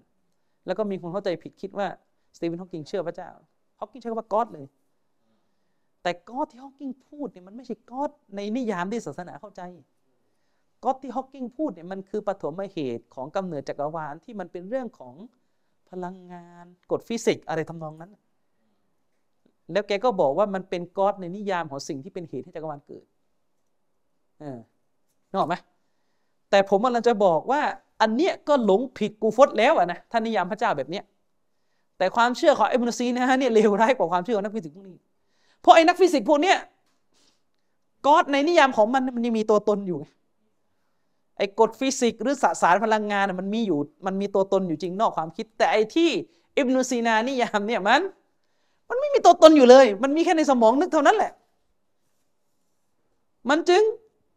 เลวร้ายยิ่งกว่าอะไรทั้งหมดอีกอะและสังคมมุสลิมเราเนี่ยทิ้งปรัชญาพวกนี้กันไปแล้วที่จะขุดขึ้นมาเรียนทำซากอะไรกันต้นในประเทศหลายๆประเทศทุกวันนี้ผมไปเสิร์ชข้อมูลนะประเทศมุสลิมหลายๆประเทศที่รู้กันนะไม่ใช่ประเทศที่อยู่ในแนวทางอะห์ลุสซุนนะห์พยายามจะรื้อฟื้นงานของพวกนักปรัชญาพวกนี้มาศึกษาทำเป็นคณะปรัชญาเลยบางแห่งเนี่ยถึงขั้นตั้งห้องห้องเขาเรียกห้องประชุมอุทิศให้แก่อิบนุซีนารวบรวมหนังสืออะไรมาศึกษามาเรียนกันจะขุดเอาเรื่องที่ตายลงหลุมกันไปแล้วไม่รู้กี่ร้อยปีเนี่ยขุดขึ้นมาลองจินตนาการดูอ่ะนะเราไม่รู้เลยว่าถ้าไบตุลฮิกมะห้องสมุดในแบกแดดไม่ถูกมองโกทำลายเนี่ยจะมีอะไรเหลือมากกว่านี้อีกไหมคือแน่นอนเราไม่ได้รีวอไม่ได้พอใจกับการที่มองโกเข้ามาทำลายโลกอิสลามแต่เรากำลังจะบอกว่าในห้องสมุดนั้นที่ถูกทำลายเนี่ยก็คงมีหนังสือที่เป็นภัยต่อความเชื่อของมุสลิมเนี่ยจำนวนไม่น้อยอยู่ด้วยอืมอย่างนั้นเป็นต้นนะครับและถ้าอิบนุซีนาเนี่ยถ้าอิบนุซีนาโดนมองจากสังคมว่าคนที่เป็นอุลามะและนิยามพระเจ้าแบบนี้วันข้างหน้าก็จะมีใครไปเอาเยี่ยงอย่างแล้วก็จะไปสร้างนิยามพระเจ้าแบบใหม่ตอนไหนตอนไหนหมดแล้วคิดว่าทุกอย่างมันเป็นปรัชญาอุ้ยพูดแล้วก็เท่ฟังแล้วเข้าใจยากอย่างเงี้ยนะไปเปิดสัมมนากันเปิดห้องประชุมกันวิเคราะห์ปรัชญาหลักคิดของอิบนุซีนาของฟารอบีของอะไรต่อมีอะไรไม่รู้ได้ประโยชน์อะไรไอ้แบบนี้ไม่ค่อยบ่นนะว่ามานั่งเปิดประเด็นอะไรได้ประโยชน์อะไรปาเลสไตน์ได้คืนมาไหมไม่เห็นบ่นเลยแบบนี้แต่พอเขาเถียงกันเรื่องฟิกทีนึงโอ้ยปาเลสไตน์เสียไปยังไม่ได้คืนเลยทั้งที่ฟิกที่เถียงกันเกี่ยวข้องกับการละหมาดในชีวิตประจำวันนึกออกไหมปาเลสไตน์จะได้คืนหรือไม่ได้คืนเนี่ยคุณต้องละหมาดไหมเออต้องละหมาดวันนี้ต้องละหมาดเลยแล้วจะละหมาดยังไงละหมาดละหมาดทรงเดชไปงั้นแหละแล้วค่อยไปอ้างกับอัลเลาะห์ว่าเพราะเรายังไม่ได้เยรูซาเล็มคืนนะอูซบิลละมันมีจริงๆนะไอ้สูตรสูตรแบบนี้คือไม่ว่าเราจะเถียงกันหรือไม่เถียงกันคนตัวเล็กๆอย่างเราไม่ได้มีผลทำให้เยรูซาเล็มกลับคืนมาคนที่เถียงและคนที่ไม่เถียงไม่ได้ทำให้เยรูซาเล็มกลับคืนมาอย่างที่ผมเคยพูดมีคำพูดหนึ่งของปราชญ์ท่านหนึ่งฟังแล้วก็ตลกนะที่แกพูดเวลาคุยเรื่องฟิกมันก็จะพูดว่าโอ้ยโลกตะวันตกเขาไปเหยียบดวงจันทร์กันแล้วไอ้นี่ก็ยังคุยกันเรื่องกูนูดกันอีกและปราชญ์เขาก็ตอบโต้กลับว่าคุณเนี่ยดวงจันทร์ก็ไม่ได้เหยียบตัวคุณเองอะดวงจันทร์ก็ไม่ได้ไปฮะเรื่องฟิกก็ไม่ได้เรียนสรุปคุณโง่กับใครเพื่อนไอ้คนที่เขาไม่ได้ไปเหยียบดวงจันทร์แต่เขาเรียนฟิกเนี่ยเขายังได้ความรู้เพิ่มนะแต่ไอ้คนที่ดวงจันทร์ก็ไม่ได้เหยียบฟิกก็ไม่ได้เรียนตกลงมันได้อะไรบ้างวันในหนึ่งวันเนี่ยฟังแล้วก็ตลกนะครับน่าเป็นเรื่องประหลาดมาก คือถ้าสมมติกาเฟตคนกาเฟตแท้ๆเลยนะไม่ได้เกี่ยวข้องกับอิสลามมาพูดถึงพระเจ้าในความหมายแบบนี้มุสลิมคงด่ามุสลิมคงบอกว่าเฮ้ยอย่าไปเอาความคิดแบบนี้มาแพร่ในสังคมมุสลิมอันตรายต่อลูกหลานหนึ่งสองสามสี่นึกออกไหมเออแต่พออิบนุซีนาพูดแบบนี้เรากลับบอกว่าเราต้องให้เกียรติต่อความเห็นของเขามันเป็นเรื่องที่น่าแปลกประหลาดของสังคมมุสลิมมากๆที่สังคมมุสลิมเนี่ยเอานักปรัชญาอันตรายขนาดนี้มายกย่องราวกับคนคนนี้เป็นผู้ที่กอบกู้เกียรติยศและศักดิ์ศรีของอิสลามเพียงเพราะว่าเขามีความสามารถในเรื่องวิทยาศาสตร์บางอย่างแล้วเราก็มองข้ามความเลวร้ายในชีวิตเขาไหมเชฟมูซานเคยบอกยอมรับไหมมีคนเก่งกว่าอิบนุซีนาอยู่ในโลกเรื่องแพทย์นะนักการแพทย์ที่เก่งกว่าอิบนุซีนาหรือเป็นคนที่เป็นคนที่มาก่อนเป็นคนที่วางรากฐานความรู้ทางการแพทย์ก่อนอิบนุซีนาเช่นกาเลนของกรีกไม่เห็นยกย่องเลยทำไมไม่ยกย่องทุกวันเนี่ยแพทย์ที่ได้รางวัลโนเบลในยุโรปไม่เห็นเอามายกย่องเพราะอะไรเพราะเราบอกว่าคนพวกนั้นไม่ใช่ไม่ใช่มุสลิมเราไม่ยกย่องแล้วคนที่เป็นมุสลิมตั้งแต่เมื่อไหร่คนเนี้ยคนที่ชื่ออิบนุซีนาเนี่ยเป็นมุสลิมตั้งแต่เมื่อไหร่ที่เชื่อแบบนี้เห็นไหมเชคมูซานจึงบอกว่าอิสลามอยู่ได้ภูมิใจได้โดยไม่ต้องพึ่งคนอย่างอิบนุซีนาเหมือนกับที่เราบอกว่าอิสลามอยู่ได้โดยไม่ต้องไปพึ่งพึ่งการเลนไม่ต้องไปพึ่งเพลโตโสเครติสอะไรก็ตามแต่อันนั้นน่ะเรากลับรู้สึกเข้าใจได้เพราะว่าเขาเป็นกาเฟตแต่อันเนี้ยคนคนหนึ่งมีชื่อแปะแค่ว่ามุสลิมแล้วเนื้อแท้แท้ไม่เหลือเลยตกลงมันตกลงนี่ไอ้แค่ชื่อแปะว่าเป็นมุสลิมมีความสัมพันธ์กับมุสลิมขนาดนั้นเลยหรือครับ ที่เวลาร้านอาหารแปะว่าอิสลามทานได้นี่ไม่เห็นมีใครให้ราคาเลยแล้วนี่มันยิ่งกว่าเรื่องอาหารอีกนี่มันกินเข้าไปแบบนี้เนี่ยมันตกศาสนาได้เลยเออสังคมมุสลิมเนี่ยเอาคนแบบนี้มายกย่องเราไม่ปฏิเสธนะว่าถ้าเป็นความรู้เกี่ยวกับโรคภัยไข้เจ็บโรคระบาดการแพทย์เนี่ยอิบนุซีนาถือว่าเป็นคนที่เก่งอันดับต้นๆของโลกในยุคนั้นเลยเขาเคยเขียนหนังสืออภิปรายถึงลักษณะการการแพร่ระบาดของกาฬโรคแผลที่เกิดขึ้นจากกาฬโรคอะไรต่อมีอะไรเนี่ยเขียนออกมาเนี่ยค่อนข้างค่อนข้างล้ำหน้าเลยในยุคนั้นอิบนุฮะญัรเนี่ยได้ยกลักษณะของกาฬโรคที่อิบนุซีนาเขียนมากล่าวไว้ในฟัตุลบารีคืออิบนุอิบนุฮะญัรอธิบายถึงหะดีษตออูนหะดีษที่นบีพูดถึงกาฬโรคอ่ะแล้วก็ต้องไปอิงอิบนุซีนามาว่าอิบนุซีนาเนี่ยพูดถึงว่าเวลาแผลอะไรต่อมีอะไรมันจะเกิดอย่างไรก็เอามาอธิบายอิบนุอิบนุฮะญัรเนี่ยต้องกำลังอภิปรายไงว่าอุลามะบางท่านเนี่ยเข้าใจว่าตออูนหมายถึงโรคระบาดทุกอย่างแต่บางท่านก็เข้าใจว่าตออูนเนี่ยหมายถึงกาฬโรคเท่านั้นและอิบนุฮะญัรก็ไปนิยามว่ากาฬโรคเนี่ยมันจะมีรูปร่างอย่างนี้เวลามันเกิดก็เอาอิบนุซีนามาผมจำได้ว่าช่วงตอนโควิดเข้ามาใหม่ๆยาเซรกอบีหรือใครนี่แหละไปโพสต์อยู่หน้า Facebook ว่าคำว่าการันการันการันตีเป็นคำที่มาจากภาษาเปอร์เซียและเป็นคำที่อิบนุซีนาใช้มาก่อนเป็นคำทางการแพทย์ของอิบนุซีนาคืออิบนุซีนาเนี่ยพูดถึงเรื่องการกักตัวผู้ป่วยเพื่อที่จะประกันว่าผู้ป่วยคนนี้หายจากโรคภัยไข้เจ็บที่จะแพร่ระบาดเชื้อแล้วเนี่ยอิบนุซีนาพูดมันสิบสี่วันและคำที่เขาใช้ซึ่งมันมันมันเป็นคำเปอร์เซียและต่อมามันเป็นคำที่นำไปสู่คำว่าควารันทีนอีกทีนึงอืมมาจากอิทธิพลของการแพทย์ของอิบนุซีนาไม่ปฏิเสธนะว่าว่าคนเหล่านี้วางคุณูปการในความรู้เกี่ยวกับการแพทย์แต่ถ้าคุณจะอวยอ่ะคุณก็ลองไปอ่านดูหนังสือแพทย์ของอิบนุซีนาอิบนุซีนาอยู่ดีๆก็ไม่ใช่ว่านึกจะเขียนตำราแพทย์ขึ้นมาก็เขียนแกก็อิงความรู้ทางการแพทย์ที่มาทั้งจากจีนจากอินเดียจากเปอร์เซียผสมเต็มไปหมดในนั้นมีเรื่องธาตุเรื่องอะไรลมปราณอะไรเต็มไปหมดเออแล้วไม่เห็นไม่เห็นเราอวยไปถึงจีนเลยนะแน่นอนอิบนุซีนาก็ต้องได้รับอิทธิพลทางการแพทย์จากกาเลนถามว่าการเรียนของกรีกเก่งไหมก็ถือว่าเก่งในยุคนั้นที่เขียนความรู้ทางการแพทย์ในระดับนั้นได้หนังสือแพทย์ของการเรียนเนี่ยอิบนุรุชเนี่ยถึงขั้นต้องเอามาสรุปแล้วก็ย่อเป็นภาษาอาหรับเนี่ยเห็นไหมแต่ว่า ถ้าเราพูดแค่เนื้อหาประวัติศาสตร์ว่าเออเคยมีพัฒนาการทางความรู้เกี่ยวกับการแพทย์จากใดไปใดอ่ะก็ฟังไว้เป็นความรู้ประวัติศาสตร์ได้แต่พอเอามาอวยอิงกับศาสนามันจะเป็นอีกประเด็นหนึ่งเลยจีนผลิตกระดาษเป็นอารยธรรมต้นๆของโลกที่คิดค้นการผลิตกระดาษและอุมมะห์อิสลามเราก็สั่งเข้ากระดาษจากจีนเข้ามาเขียนหนังสือกันเต็มไปหมดในยุคอับบาซียะห์อะไรอีก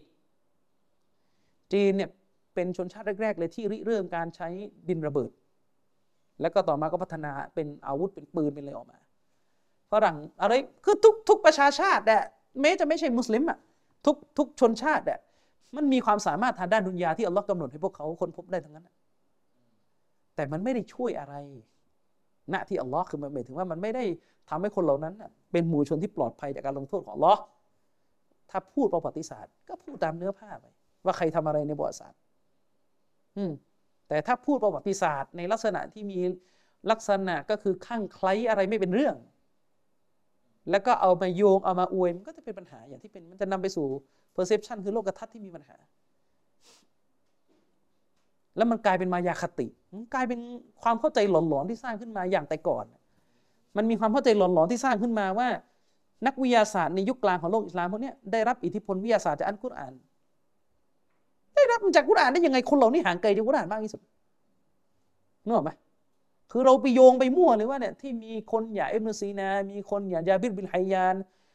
มีคนที่เป็นนักวิทยาศาสตร์หลายคนในโลกอิสลามเนี่ยเพราะพวกนี้อ่านกุรอานไม่พวกนี้เป็นพวกที่ห่างไกลจากกุรอาน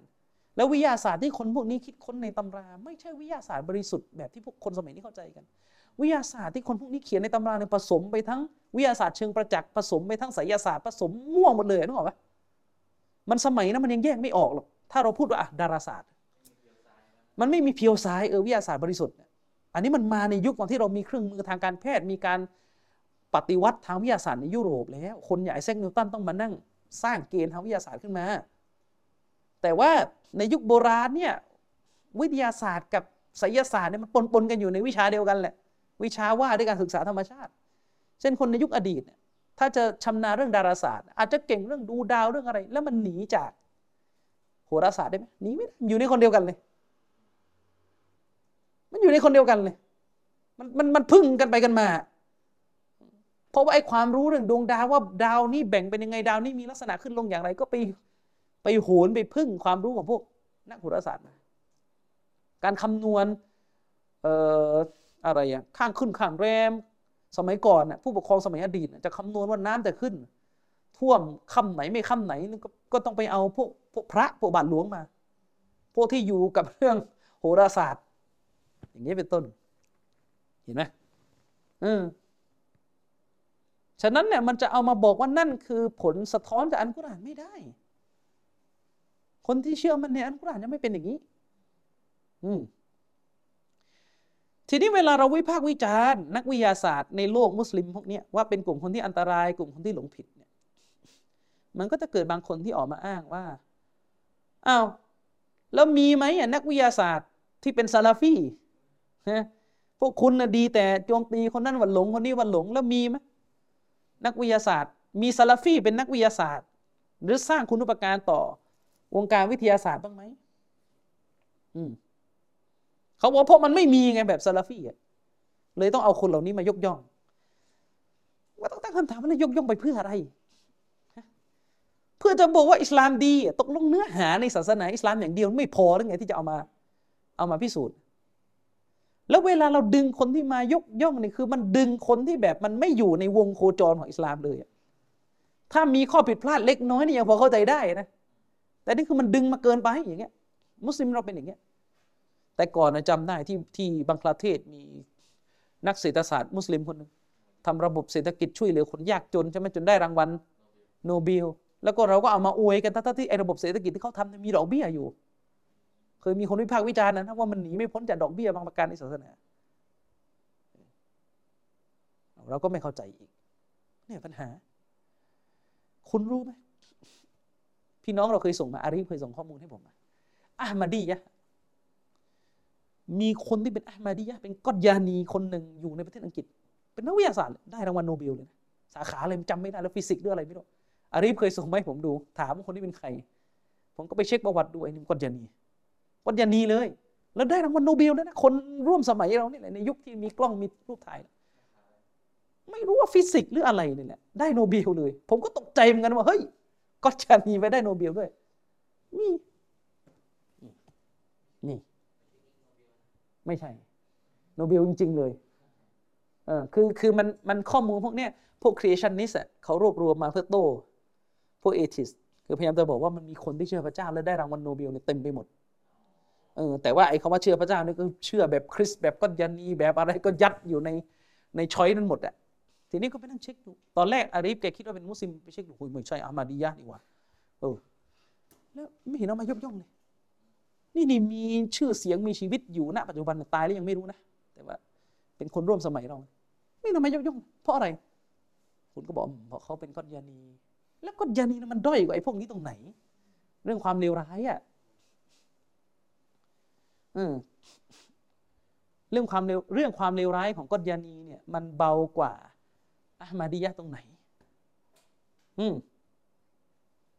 แน่นอนแหละเราไม่ปฏิเสธนะเท่าที่ผมมีความรู้อ่ะเราไม่ปฏิเสธหรอกว่าใช่มันไม่มีหรอกอุลามะซะลาฟีจะเป็นอุลามะวิทยาศาสตร์และสร้างคุณูปการต่อโลกผมไม่เคยเจออ่านประวัติศาสตร์มายังไม่เคยเจอยังไม่เคยเจอและพูดได้เลยว่าในอดีตการเนี่ยตอนที่โลกอิสลามรุ่งเรืองในเรื่องศาสตร์ด้านวิทยาศาสตร์โลกนะซะลาฟีก็ด้อยผลงานด้านวิทยาศาสตร์มากที่สุดกลุ่มนึงในกลุ่มชีอะห์นี่ยังมีนักวิทยาศาสตร์ที่โลกยกย่องอยู่หลุดมานะแต่ในซาลาฟีนี่ไม่มีเลยอันนี้ผมไม่ปฏิเสธเลยแต่แต่เราก็พูดได้เหมือนกันว่าแม้อุลามะซาลาฟีจะไม่มีความรู้ทางวิทยาศาสตร์อยู่ในมือตัวเองถึงในยุคอดีตแต่พวกเขาถือความรู้ที่เป็นสัจธรรมไว้มากที่สุดและพวกเขาถือความรู้ที่ดีที่สุดซึ่งนั่นก็คือความรู้ที่บรรดานบีทิ้งไว้คุณจะเถียงหรือเปล่าเออพอได้แต่ไม่ใช่นักวิทยาศาสตร์เป็นแค่นักสังคมศาสตร์ก็ไม่เอาจะเอานักวิทยาศาสตร์ถ้าจะถามถ้าคุณมาถามว่าอิหม่ามบุคอรีกับอิหม่ามอะห์มัดมีผลงานทางวิทยาศาสตร์เทียบอิบนุซีนาได้ไหมก็แน่นอนมันไม่มีอยู่แล้วนึกออกไหมไม่มีอยู่แล้วผลงานของอิหม่ามบุคอรีที่จะไปเข้าในนิยามของวิทยาศาสตร์แท้ไม่มีเลยเพราะมีแต่ผลงานด้านหะดีษมาอะห์มัดก็มีทั้งด้านฟิกและด้านหะดีษก็ตอบได้เลยว่าไม่เทียบกันไม่ได้แต่ถ้าความจริงประการนี้จะต้องนำไปสู่ข้อสรุปที่ว่าอิบนุซีนาสมควรที่จะได้ตำแหน่งโพลิแมทก็คือพหูสูตรพหูสูตรแปลว่ารู้หมดทุกศาสตร์อิบนุซีนาสมควรจะได้ตำแหน่งโพลิแมทคือเป็นพหูสูตร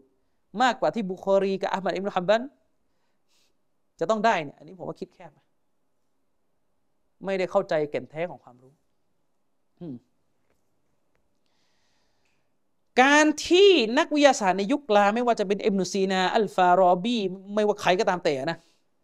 จะมีองค์ความรู้ทางวิทยาศาสตร์มากกว่านักปราชญ์ซะลาฟีก็ตามแต่นั่นไม่ได้หมายความว่าเขาถือความรู้เกี่ยวกับธรรมชาติเหนือกว่าคนอื่นแบบสิ้นเชิงไม่ยกตัวอย่างคนอย่างอิบนุซีนาเป็นคนที่มีความเชื่อว่าจักรวาลนี้เป็นอนันต์นี่ความรู้เกี่ยวกับธรรมชาติเลยอิบนุซีนาเชื่อว่าจักรวาลนี้เป็นอนันต์คือมีมาแต่ดั้งเดิมแบบนี้และปราศจากจุดเริ่มต้นและไอ้ความเชื่อประการนี้ก็เป็นความเชื่อที่สืบทอดมาจนกระทั่งถึงกลุ่มนักปรัชญาสายวัตถุนิยมในยุโรปในสมัยของคาร์ลมาร์กซ์ศตวรรษที่ สิบแปด สิบเก้า ไปแล้วก็ยังมีคนเชื่อแบบนี้อยู่นี่คือความเชื่อของเขาถามว่าไอ้ความเชื่อแบบนี้ที่เขามีต่อธรรมชาติเนี่ยมันเป็นความเชื่อที่ก้าวหน้าเหรอในขณะที่นักวิชาการอะห์ลิสซุนนะฮ์วัลญะมาอะห์ที่พวกคุณดูถูกเนี่ยพวกเขาเชื่อว่าจักรวาลมีจุดกำเนิดเขาเชื่อว่าจักรวาลมีจุดกำเนิดเนี่ยก่อนที่โลกจะค้นพบเรื่องบิ๊กแบงด้วยซ้ำเขาเชื่อกันมานมนานแล้วในขณะที่พวกนักปรัชญานักวิทยาศาสตร์ในยุคอดีตเนี่ยจำนวนไม่น้อยเลยเชื่อในเรื่องกอดีมุลอาลัมเรื่องจักรวาลมีมาแต่เดิมนึกออกไหมคือการที่เขารู้วิทยาศาสตร์มากไม่ได้หมายว่าเขา เขามีความรู้ในเรื่องธรรมชาติเนี่ยดีกว่าคนอื่นไปเสียทุกเรื่องไม่ใช่เรื่องนี้อิหม่ามอะห์มัดอิหม่ามบุคอรีอะห์ลุซุนนะห์เนี่ยเชื่อตามวะฮีว่าจักรวาลเกิดขึ้นโดยมีจุดเริ่มต้นที่อัลลอฮ์สร้างมันขึ้นมาเนื้อไหมซึ่งแน่นอนนี่คือความรู้ที่เหนือกว่าอิบนุซีนาและความรู้นี้ก็ได้รับการนิยมแทบจะหมดแล้วในปัจจุบันนี้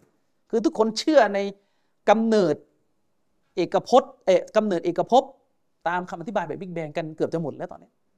อาจจะมียิบย่อยต่างกันไปอ่ะแต่ก็คือสาระหลักก็คือจักรวาลเนี่ยมีจุดเริ่มต้นอืมอันนี้อย่างหนึ่งนี่อย่างหนึ่งที่ยกตัวอย่างให้เห็นว่าการที่เขามีความรู้ทางด้านวิทยาศาสตร์เนี่ยไม่ได้ทำให้เขาเข้าใจเรื่องจักรวาลแบบถูกต้องเลยมันหลงทางเลยไปผิดประเด็นเลยนี่ยังไม่นับเรื่องที่อิบนุซีนาเนี่ยเชื่อว่าความรู้ของพระเจ้าความรู้ของอัลลอฮ์ไม่ครอบคลุมไปยังหน่วยย่อยของสสารและอะตอมคิดดูหลงผิดขนาดนี้คือหมายถึงว่าพระเจ้าเนี่ยมีความรู้มีความรู้เกี่ยวกับสรรพสิ่งที่พระองค์สร้างขึ้นแบบภาพรวมเท่านั้นยุสอียัตในหน่วยย่อยของสสารและก็ระดับหน่วยย่อยระดับอะตอมเนี่ยพระเจ้าไม่รู้อะไรนะก็มันกลับไปวนลูปที่ว่าพระเจ้าเนี่ยของอิบนุซีนาเนี่ยเป็นแค่ปฐมเหตุไม่ใช่เป็นผู้สร้างในความหมายที่เราเข้าใจในเซนส์ของเราอ่ะอ่ากับเข้าใจไหมเช่นเช่นอุลามะเขาเปรียบเทียบอย่างเงี้ยตัวดวงอาทิตย์กับแสงอาทิตย์ดวงอาทิตย์น่ะตัวตนมันคือที่มาของแสงตัวดวงอาทิตย์นั่นคือปฐมเหตุของแสงอาทิตย์มันเรียกว่าดวงอาทิตย์เนี่ยคือผู้ที่สร้างให้เกิด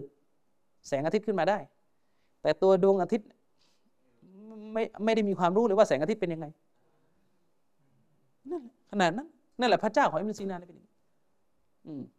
ที่อุลามะเขาเปรียบให้เราเข้าใจแบบง่ายๆอ่ะคืออิบนุซีนากำลังจะบอกว่าจักรวาลเนี่ยมันอยู่เป็นคู่ขนานพร้อมกับพระเจ้ามาเดิมๆกับตัวตนพระเจ้าอย่างนั้นเหมือนกับที่แสงอาทิตย์อยู่คู่กับดวงอาทิตย์มาเขาเรียกว่าแสงอาทิตย์เกิดขึ้นได้เพราะภาวะดารูเราะห์ภาวะที่เป็นผลสะท้อนในแง่หลีกเลี่ยงไม่ได้เพราะมันมีตัวดวงอาทิตย์แสงก็เลยเกิดจักรวาลเป็นภาวะที่เป็นคู่ขนานเป็นผลลัพธ์มาจากพระเจ้าในในในแบบนั้นไม่ได้เป็นเจตจำนงที่จะมาสร้างขึ้นมาเนี่ยกาเฟรความเชื่อเป็นเนี่ยกาเฟรแน่นอนตัวก็โดนตักฟีดด้วยนี่มันสินะที่หลายคนเอามายกย่องใช่ใช่นั่นแหละไอ้บนฐานนั้นไปกินปรัชญามาว่าพระเจ้าต้องเป็นอย่างนั้นเป็นอย่างนี้นี่เรายังไม่ได้พูดถึงประเด็นย่อยอื่นๆนะเช่นการเป็นนบีของอิบนุซีนาไม่ใช่เรื่องที่ว่าพระเจ้าส่งวะฮีผ่านญิบรีลอะไรมาให้ไม่ใช่การเป็นนบีนี่เป็นเรื่องของการเหมือนกับนั่งสมาธิแล้วก็ค้นหาคำตอบทางจิตวิญญาณจนกระทั่งเกิดการรู้แจ้งในศีลธรรมขึ้นใช่เลยอ้าวแล้วเรื่องที่ว่าญิบรีลมาแล้วรัดนบีแล้วสั่งให้อ่านอิกรออะไรต่อมีอะไรเนี่ยเขาอธิบายถึงนั่นแหละว่ามันเป็นภาวะทางศีลธรรมมาเป็นความสำนึกทางศีลธรรมที่ทำให้เกิดมโนภาพแบบนั้นขึ้นในตัวผู้เป็นนบีไปเห็นภาพขึ้นมาเองนะอุบิลลาฮิมินซาลิกเป็นแค่ภาพที่จินตนาการขึ้นมาอย่างนั้นด้วยเหตุนี้ที่เชคออฟฟิศเคยบอกเอ็มนุซีนาเนี่ยเขามีสองช่วงชีวิตช่วงแรกเขาจะเป็นฟาลาซิฟะห์หรือนักปรัชญาแบบนี้และช่วงสุดท้ายของชีวิตเขาไปจบลงที่ซูลูกียะห์คือไปอิงแนวคิดแบบซูฟีที่เน้นการปฏิบัติทางจิตวิญญาณคล้ายๆมันจะไปนั่งเทียนนั่งถ้ำค้นหาความลับด้วยกับวิธีการอื่นใช้ปรัชญามากแล้วไม่ถึงสัจธรรมสักทีก็เลยไปใช้วิธีการทางจิตวิญญาณแบบแบบนักบวชทางอินเดียอย่างนั้นเป็นต้น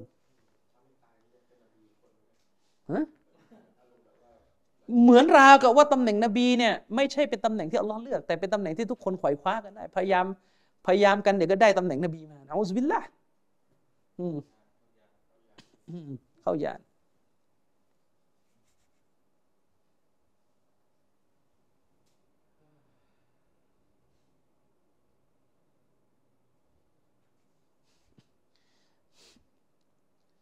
ต่อมาอีกคนหนึ่งรู้จักอัลไบรูนีไหมเคยได้ยินชื่อนี้อัลไบรูนีอัลไบรูนีคนนี้ก็เป็นนักวิทยาศาสตร์ในยุคกลางของโลกอิสลาม แต่นะไบรูนีอยู่ฮิจเราะห์เท่าไหร่ขอเสิร์ชนะ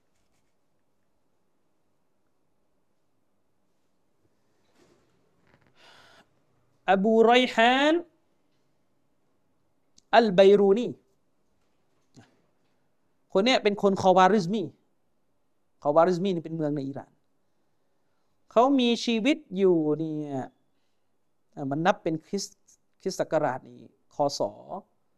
เก้าเจ็ดสามนี่เขาเกิดเดี๋ยวฮิจเราะห์เท่าไหร่เดี๋ยวขอเช็คดู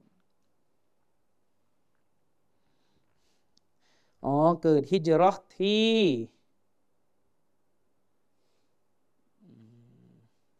เกิดฮิจเราะห์ที่สี่ร้อยสี่สิบคนรุ่นนั้นอัลไบรูนี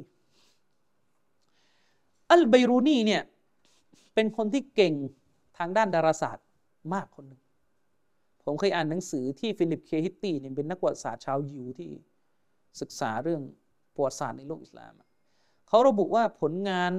ทางดาราศาสตร์อันหนึ่งที่ไบรูนีทำออกมาและคนทั้งโลกนี่ทึ่งก็คือเขามีความรู้เกี่ยวกับสันฐานของโลกว่าโลกเนี่ยมันกลมและเขาพยายามจะคำนวณวัดขนาดโลกออกมาโดยที่พอวัดออกมาแล้วเนี่ยมันก็ไม่ได้ไกลไปกว่าขนาดโลกที่คนสมัยนี้วัดกันได้ด้วยเครื่องมือเออประมาณเหมือนกับว่าเขาใช้โอ้โหขนาดของภูเขาอะไรมาคำนวณผมก็ไม่ไม่ไม่รู้นะแสดงว่าต้องเก่งมากอ่ะเออคงเก่งจริงๆแหละชนิดหาตัวจับยากเลยเป็นนักปรัชญาที่เก่งด้านดาราศาสตร์มากนะแต่ทางด้านอากีดะห์ก็ไม่ต้องพูดอืมเขาเป็นคนที่คลั่งไคล้ในปรัชญาธรรมชาติของพวกฮินดูอันนี้ไปอีกแบบนึงอิบนุซีนาเนี่ยไปคลั่งไคล้ปรัชญาของพวกกรีกพวกยูนานนะอิบนุซีนาเนี่ยคลั่งไคล้ปรัชญาของพวกกรีกส่วนไบรูนีเนี่ยไปคลั่งไคล้ปรัชญาธรรมชาติของพวกฮินดูอืมเขาคลั่งไคล้ปรัชญาธรรมชาติของพวกฮินดูมากเพราะว่าอิหร่านเนี่ยคอวาริซมีเนี่ยอิหร่านมันอยู่ติดอินเดียไงมันก็ได้อิทธิพลกันมาเออผมได้ยินข้อมูลมานะจากหนังสือของอุลามะบางท่านบอกว่าไบรูนีคนนี้เนี่ยเคยแปลพระเวทเป็นภาษาอาหรับโอ้โหขนาดนั้นเออเคยแปลพระเวทเป็นภาษาอาหรับแต่ข้อมูลที่ผมไปเสิร์ชมาในงานวิจัยของฝรั่งเนี่ยเขาบอกว่าไบรูนีคนนี้เนี่ยดูภาพที่ที่ขัดแย้งกันนะคือตัวเองเนี่ยเป็นคนนี้เก่งดาราศาสตร์มากแต่ว่าไอ้เก่งดาราศาสตร์เนี่ยตัวเองก็กินความคิดของพวกฮินดูพวกพราหมณ์เนี่ยมาแบบเละเทะเลยคืออะไรครับนักวิทยาศาสตร์เนี่ยเขาได้เอาหนังสือนี่มาตีพิมพ์เลยนะว่าไบรูนีเนี่ยได้แปลหนังสือปรัชญาโยคะของพวกฮินดูมาเป็นภาษาอาหรับดูโอ้โหมันจะเอามันขนาดนั้นเลยมันมีหนังสือเล่มหนึ่งผมก็ไม่รู้ว่าอ่านถูกหรือเปล่านะชื่อหนังสือก็คือ Yoga Sutras of Patanjali อันนี้คือภาษาสันสกฤตไม่รู้มันอ่านเสียยังไงนะแต่ว่าในวิกิพีเดียเขียนว่า The Yoga Sutras of Patanjali เขาบอกว่าหนังสือเล่มนี้เนี่ยมันคือคอลเลกชันมันคือหนังสือที่รวบรวมคติพจน์ในภาษาสันสกฤตคติพจน์นี่คือเหมือนกับเป็นคำในเชิงปรัชญาเขาเรียกคติพจน์เป็นคล้ายๆเหมือนเป็นเป็นหนังสือชุดที่รวบรวมคติพจน์รวบรวมคำในเชิงปรัชญาที่เนื้อหาของมันในเกี่ยวข้องกับทฤษฎีและหลักปฏิบัติของโยกะก็คือโยคะคือคุณต้องเข้าใจนะว่าไอโยคะโยคะที่เรามาพูดกันตอนนี้เนี่ยมันคือโยคะแบบที่มันนั่งทำท่าบิดตัวไปมาไอ้นั้นมันเป็นส่วนย่อยของความคิดเรื่องโยคะโยคะนี่มันเป็นเหมือนปรัชญาอีกชุดนึงเลยเออไอ้เรื่องไอ้เรื่องบิดบิดตัวอะไรนี่มันมันมันเป็นชนิดย่อยของมันเท่านั้นนะที่คนสมัยนี้ดึงออกมาอ่ะก็คือหนังสือที่มีชื่อว่า The Yoga Sutras of Patanjali เนี่ยเป็นหนังสือที่มันประมวลไปด้วยคติพจน์ที่เป็นภาษาสันสกฤตนะซึ่งเป็นคติพจน์ที่เกี่ยวข้องกับทฤษฎีและหลักปฏิบัติของโยคะนี่คือคติพจน์ที่เกี่ยวข้องกับทฤษฎีและหลักปฏิบัติของโยคะเขาบอกว่าหนังสือเล่มนี้เนี่ยถูกรวบรวมเนี่ย ในต้นคริสตศักราชตั้งแต่ยุคตอนที่นบีอีสาถือกำเนิดมาโดยบัณฑิตปตัญจาลีผมก็ไม่รู้อะไรคือบัณฑิตปตัญจาลีน่าจะเป็นแนวพวกนักนักปราชญ์นักนักปรัชญาอะไรของอินเดียแหละซึ่งไอ้บัณฑิตปตัญจาลีพวกนี้นะเป็นคนที่รวบรวมสร้างระบบความรู้เกี่ยวกับโยคะขึ้นจากข้อมูลที่อยู่ในในอารยธรรมอินเดียโบราณย้อนกลับเข้าไปอีกประมาณนี้ซึ่งบิรูนีเนี่ยก็พูดง่ายๆน่าจะหลงไหลน่าจะหลงไหลกับปรัชญาของฮินดูมากน่าจะหลงไหลก็เลยแปลออกมาแปลออกมานะครับข้อมูลนี้ได้ระบุว่าอัลไบรูนีเนี่ยซึ่งเป็นคนเปอร์เซียนะเดินทางไปยังอินเดียแล้วก็อยู่ร่วมสังคมกับพวกฮินดูเนี่ยเป็นเวลาถึงสิบหกปีแล้วก็ตอนหลังเนี่ยก็ได้รับการช่วยเหลือจนกระทั่งแปลนะแปลหนังสือสำคัญสำคัญที่เป็นภาษาสันสกฤตเนี่ยมาสู่ภาษาอาหรับแล้วก็มาสู่ภาษาเปอร์เซียหลายเล่มที่แปลมาและส่วนหนึ่งจากผลงานที่ไบรูนีทำไว้ก็คือเนี่ยแปลหนังสือไอโยกะสุตระอะไรเนี่ยปตัญญาลีเนี่ยเนี่ยแปลนี้มาอืม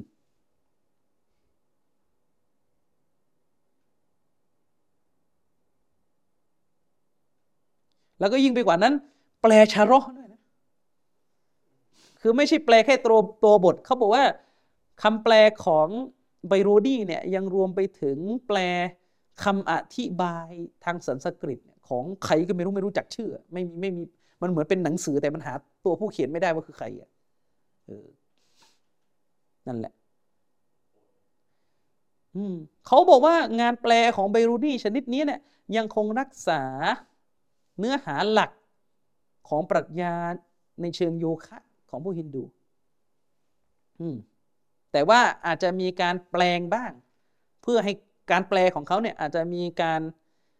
การแปลงและเสริมหาอธิบายเพื่อให้มาผนวกเข้ากับความเชื่อเรื่องพระเจ้าของอิสลามนั่นแหละคือผสมมารีรุงตุงนังหมดอืมนั่นแหละนี่คือไบรูนีที่ที่เก่งด้านดาราศาสตร์แล้วเวลาเราเอามายกย่องในระวังนะเดี๋ยวพวกฮินดูจะมาบอกเฮ้ยมึงมึงต้องยกย่องกูด้วยเข้าไหมเพราะคนคนนี้ได้รับความรู้ทางด้านดาราศาสตร์ทางด้านปรัชญามาจากพวกฮินดูไอ้หนังสือชุดนี้เนี่ยมีเสริมข้อมูลนะนะเขาบอกหนังสือพวกนี้ชุดนี้ไอ้ปตัญจาลีอะไรนี่เนี่ยถูกแปลเป็นภาษายาวีด้วยนะเอาเข้าไปถูกแปลเป็นภาษายาวีอินโดนีเซียก็คงไม่ไกลจากภาษาของสามจังหวัดนะแต่แปลโดยคนฮินดูในอินโดนีเซีย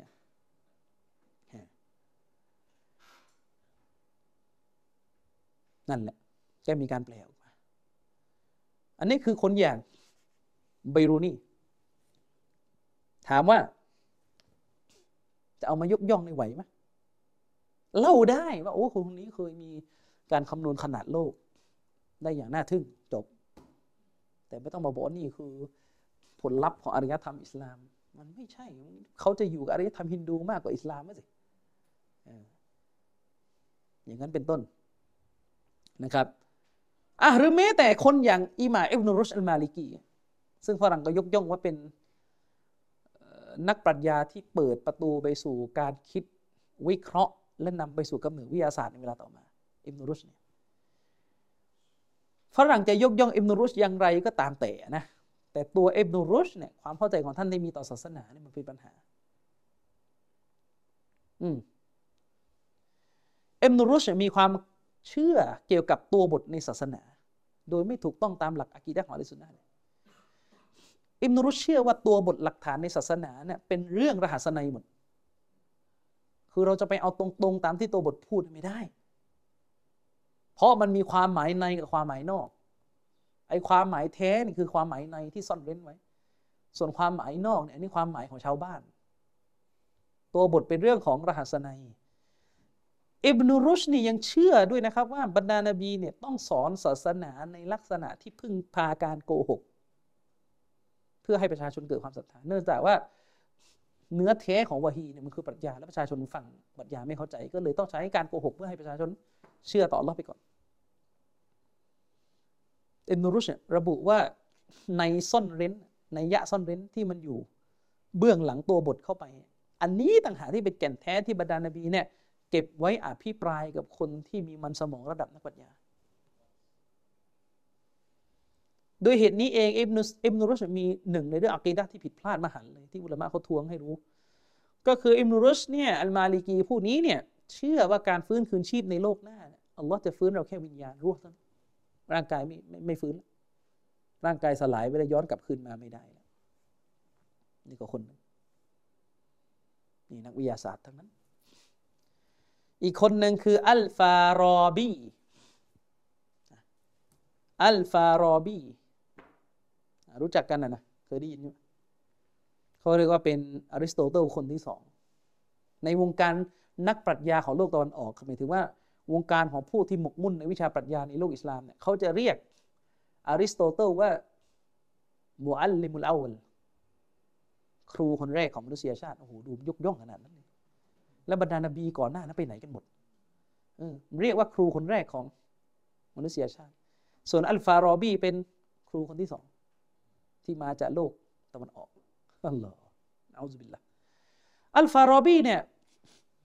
เป็นนักวิทยาศาสตร์เป็นนักปรัชญาที่ฝรั่งก็ยกย่องแล้วมุสลิมหลายคนก็เฮตามกันคนคนนี้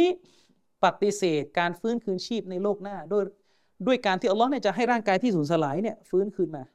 เขาไม่เชื่อเขาระบุว่าสติปัญญาของมนุษย์เนี่ยมันไม่อาจยอมรับปรากฏการฟื้นใหม่ของร่างกายที่เน่าสลายในหลุมศพไปได้เชื่อไม่ได้เขาว่าอย่างนั้นแล้วก็เช่นเดียวกันเขาเชื่อเหมือนอิบนุซีนาเขามาก่อนอิบนุซีนาเขาเชื่อเหมือนอิบนุซีนาที่ว่าจักรวาลเนี่ยไม่มีจุดเริ่มต้นจักรวาลเป็นอนันต์เหมือนเดิมอิบนุตัยมียะห์ได้กล่าวไว้ในดะรอะห์อารุดว่าไอ้นักปรัชญาอย่างอัลฟารอบีพวกนี้เนี่ยมองว่านักปรัชญาเนี่ยมีความสมบูรณ์พร้อมกว่าคนเป็นนบีสิอัลลอฮ์นะอูซบิลลาฮิมินซาลิกและเรื่องหนึ่งที่ไม่มีคนคำนึงถึงสักเท่าไหร่คือฟารอบีผู้นี้เนี่ยไม่ใช่อะห์ลิสุนนะห์ไม่ใช่มุอ์ตะซิละห์ด้วยแต่เป็นคนที่มีรากฐานมาจากชีอะห์อิสมาอีลียะห์เหมือนอิบนุซีนาเนี่ยพวกนี้เนี่ยรากเหง้าในวัยเด็กโตมากับครอบครัวที่เป็นอิสมาอีลียะห์ซึ่งชีอะห์อิสมาอีลียะห์เป็นกลุ่มคนที่ห่างไกลจากสติปัญญาเป็นที่สุดจะมาอ้างว่าพวกนี้มีปัญญาดีกว่าคนอื่นไม่ได้นี่คืออัลฟารอบีเห็นไหมคนต่อมาญาบิรบินฮัยยานญาบิรอิบนุฮัยยานคนนี้เป็นนักเคมีที่โลกยกย่องเป็นนักเคมีนะแต่แม้จะเก่งเคมีไอ้ตาขัวยาบิรนี่ก็เป็นชีอะห์กัซซาบเป็นชีอะห์จอมโกหกชอบกุหะดิษด้วยยาบิรอิบนุฮัยยานคนนี้เนี่ยไปโม้ชาวโลกในสมัยนั้นว่าความรู้ทางด้านเคมีที่ตัวเองมีเนี่ยนะตัวเองรับสืบทอดความรู้นี้มาจากท่านอิหม่ามอัลบากิรกับญาฟัตอัสซอดิกไปนู่นเลยอืมไปนู่นเลยนะเรารู้กันว่าอัลบากิรกับญะฟัรซอดิกเนี่ยเป็นลูกหลานของท่านนบีมาจากสายเลือดของท่านฮุเซนและในความเชื่อของอะห์ลิสุนนะห์เราเนี่ยท่านเหล่านี้ก็คืออะห์ลิสุนนะห์ไม่ได้เป็นชีอะห์ไม่ได้เป็นอะไรทั้งสิ้นเป็นอะห์ลิสุนนะห์แต่พวกชีอะห์เนี่ยไปแอบอ้างแล้วก็ยกให้ท่านอัลบากิรกับท่านญะฟัร ซอดิกเนี่ยเป็นอิหม่ามคนที่ห้าคนที่หกญาบิรบินฮัยยานคนนี้เนี่ยเป็นชาวกูฟะห์อัลกูฟีนะครับอัลอัซดีอยู่เป็นชาวกูฟะห์เกิดในปีฮิจเราะห์ที่หนึ่งร้อยหนึ่งในยุคต้นมากต้นมากๆก็ถึงก็ถึงอ้างเนี่ยว่าตัวเองไปเอาความรู้เรื่องเคมีมาจากอัลบากิรญะฟัร ซอดิกอืมบางกระแสก็บอกว่าเขาเกิดปีที่หนึ่งร้อยสิบเจ็ดโอ้โหเคลื่อนมากเอาเถอะคงอยู่ประมาณโซนนี้แหละถ้าเราเคยอ่านหนังสือของพวกชีอะห์เนี่ยพวกชีอะห์ก็จะชอบเคลมเหมือนกันว่าอิหม่ามบาเก็ตของเขาอิหม่ามญะฟัร ซอดิกเนี่ย เป็นนักวิทยาศาสตร์ด้านเคมีมันเหมือนเป็นการเล่าเป็นตุเป็นตะเลยทั้งทั้งที่อัลลิซุนนะเราไม่เคยรับรู้เลยว่าลูกหลานนบีเหล่านี้เนี่ยเป็นอื่นมากไปกว่าอุลามะนึกออกไหมแต่พวกนี้อ้างว่ายาฟาร์ซอดิกอัลบาเกตเป็นนักเคมีแล้วเนี่ยยาบิบอิบนุฮัยยานคนนี้เนี่ยอ้างว่าวิชาความรู้เรื่องเคมีของตัวเองเนี่ยรับมาจากอิหม่ามทั้งสองท่านเนี่ยนะอูซุบิลลาห์อันนี้ก็เป็นชีอะห์ท่านอิบนุคอนดูนเราะฮิมะฮุลลอฮ์อิบนุคอนดูนเนี่ยแกมีหนังสือชื่อว่ามุกัดดิมะห์หนังสือมุกัดดิมะห์ซึ่งเล่มแรกจะเป็นเรื่องประวัติศาสตร์นะครับผมก็อ่านนิดหน่อยไม่ได้อ่านเยอะหรอกนะครับหนังสือของอิบนุคอนดูนเล่มนี้ฝรั่งก็ยกย่องนะว่ามันเป็นหนังสือที่เขียนเกี่ยวกับองค์ความรู้เกี่ยวกับสังคมศาสตร์เล่มแรกๆของโลกเลยก็เป็นเป็นเป็นหนึ่งในเล่มที่ฝรั่งก็ก็ยกย่องแล้วไอ้มุสลิมเราก็อย่างว่าแหละเวลาฝรั่งยกย่องอะไรกันเราก็เราก็เฮไปด้วยขอให้ฝรั่งยกย่องเราก็เราก็เฮโดยที่บางทีเราก็ไม่ได้รู้เลยว่าเนื้อหาภายในมันคืออะไรท่านอิบนุคอนดูนเนี่ยอะกีดะห์โดยรวมๆของท่านเนี่ยตรงกับอะกีดะห์ของซะลาฟียะห์และบางทีเราเองก็ลืมคิดไปว่าหนังสือเล่มนี้เนี่ยมุกัดดิมะห์ของอิบนุคอนดูนเนี่ยท่านกล่าวอะไรท่านวิจารณ์อะไรในเล่มนี้ท่านกล่าวอะไรไว้และวิจารณ์อะไรไว้นะครับท่านอิบนุคอนดูนพูดถึงยาบิรอิบนุฮัยยานว่าไงในหนังสือมุกัดดิมะห์ในหนังสือมุกัดดิมะห์ของอิบนุคอนดูนเนี่ยผมใช้ฉบับที่คอลินชะฮาดะห์เป็นคนตรวจทานจัดพิมพ์นะในเล่มที่หนึ่งในหน้าที่หกร้อยห้าสิบห้าเนี่ยอิบนุคอนดูนเนี่ยเขียนเนื้อหาเกี่ยวกับกำเนิดไสยศาสตร์และเครื่องรางของขลังจะเป็นบทที่พูดถึงสิ่งเหล่านี้และแกก็พูดถึงการที่คนในประชาชาตินี้เราไปลากเอาความรู้ของไอ้พวกบาบิโลนพวกไสยศาสตร์เลยเข้ามาในยังประชาชาตินี้และแกก็บอกว่าซุ่มหลังจากนั้นคือหลังจากที่ไอ้ความรู้เรื่องไสยศาสตร์ของพวกบาบิโลนอะไรต่อมีอะไรนี่มันกระจายไปในหมู่มนุษย์เนี่ยนะวะฮารบิลมัชริกยาบิรุบนุฮัยยานกะบีรุสซะฮาระฟีฮาซิลอุกมิลละแกบอกว่าถัดจากนั้นยาบิรบินฮัยยานกะบีรุสซะฮาระหัวโจกของเหล่านักไสยศาสตร์ที่เกิดขึ้นในประชาชาติอิสลามซึ่งซึ่งเป็นคนในอุมมะฮ์อิสลามไม่ใช่เป็นคนจากบาบิโลนไม่ใช่คนเป็นอุมมะฮ์อื่นแกบอกว่าถัดจากนั้นยาบิรบินฮัยยานหัวโจกของเหล่านักไสยศาสตร์คือตัวใหญ่ของนักไสยศาสตร์เลยนะซึ่งเป็นคนที่ปรากฏตัวขึ้นในประชาชาติอิสลามนี้ก็ได้ปรากฏตัวขึ้นในทิศตะวันออกแล้วก็เอาความรู้ไสยศาสตร์แบบนี้แพร่กระจายไปยังชาวโลกเขาทั้งหลายนี่อิบนุคอนดูนเรียกยาบิรอิบนุฮัยยานว่าเป็นกะบีรุสซะฮาระตัวเป้งของนักไสยศาสตร์แล้วเราเนี่ยได้ไปอ่านแล้วอย่างเนื้อหาที่เขาพูดเนี่ยเออเราบอกว่าเราอู่เรา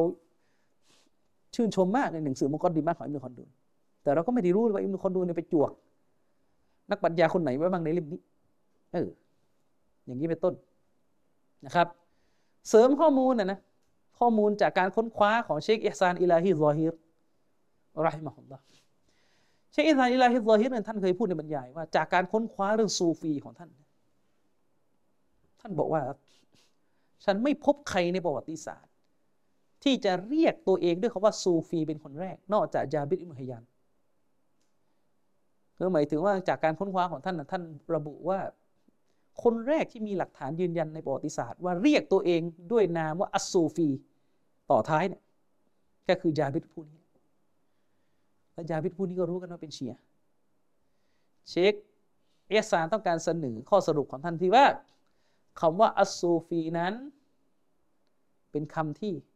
ชีอะห์เป็นคนเริ่มและตอนหลังไอ้พวก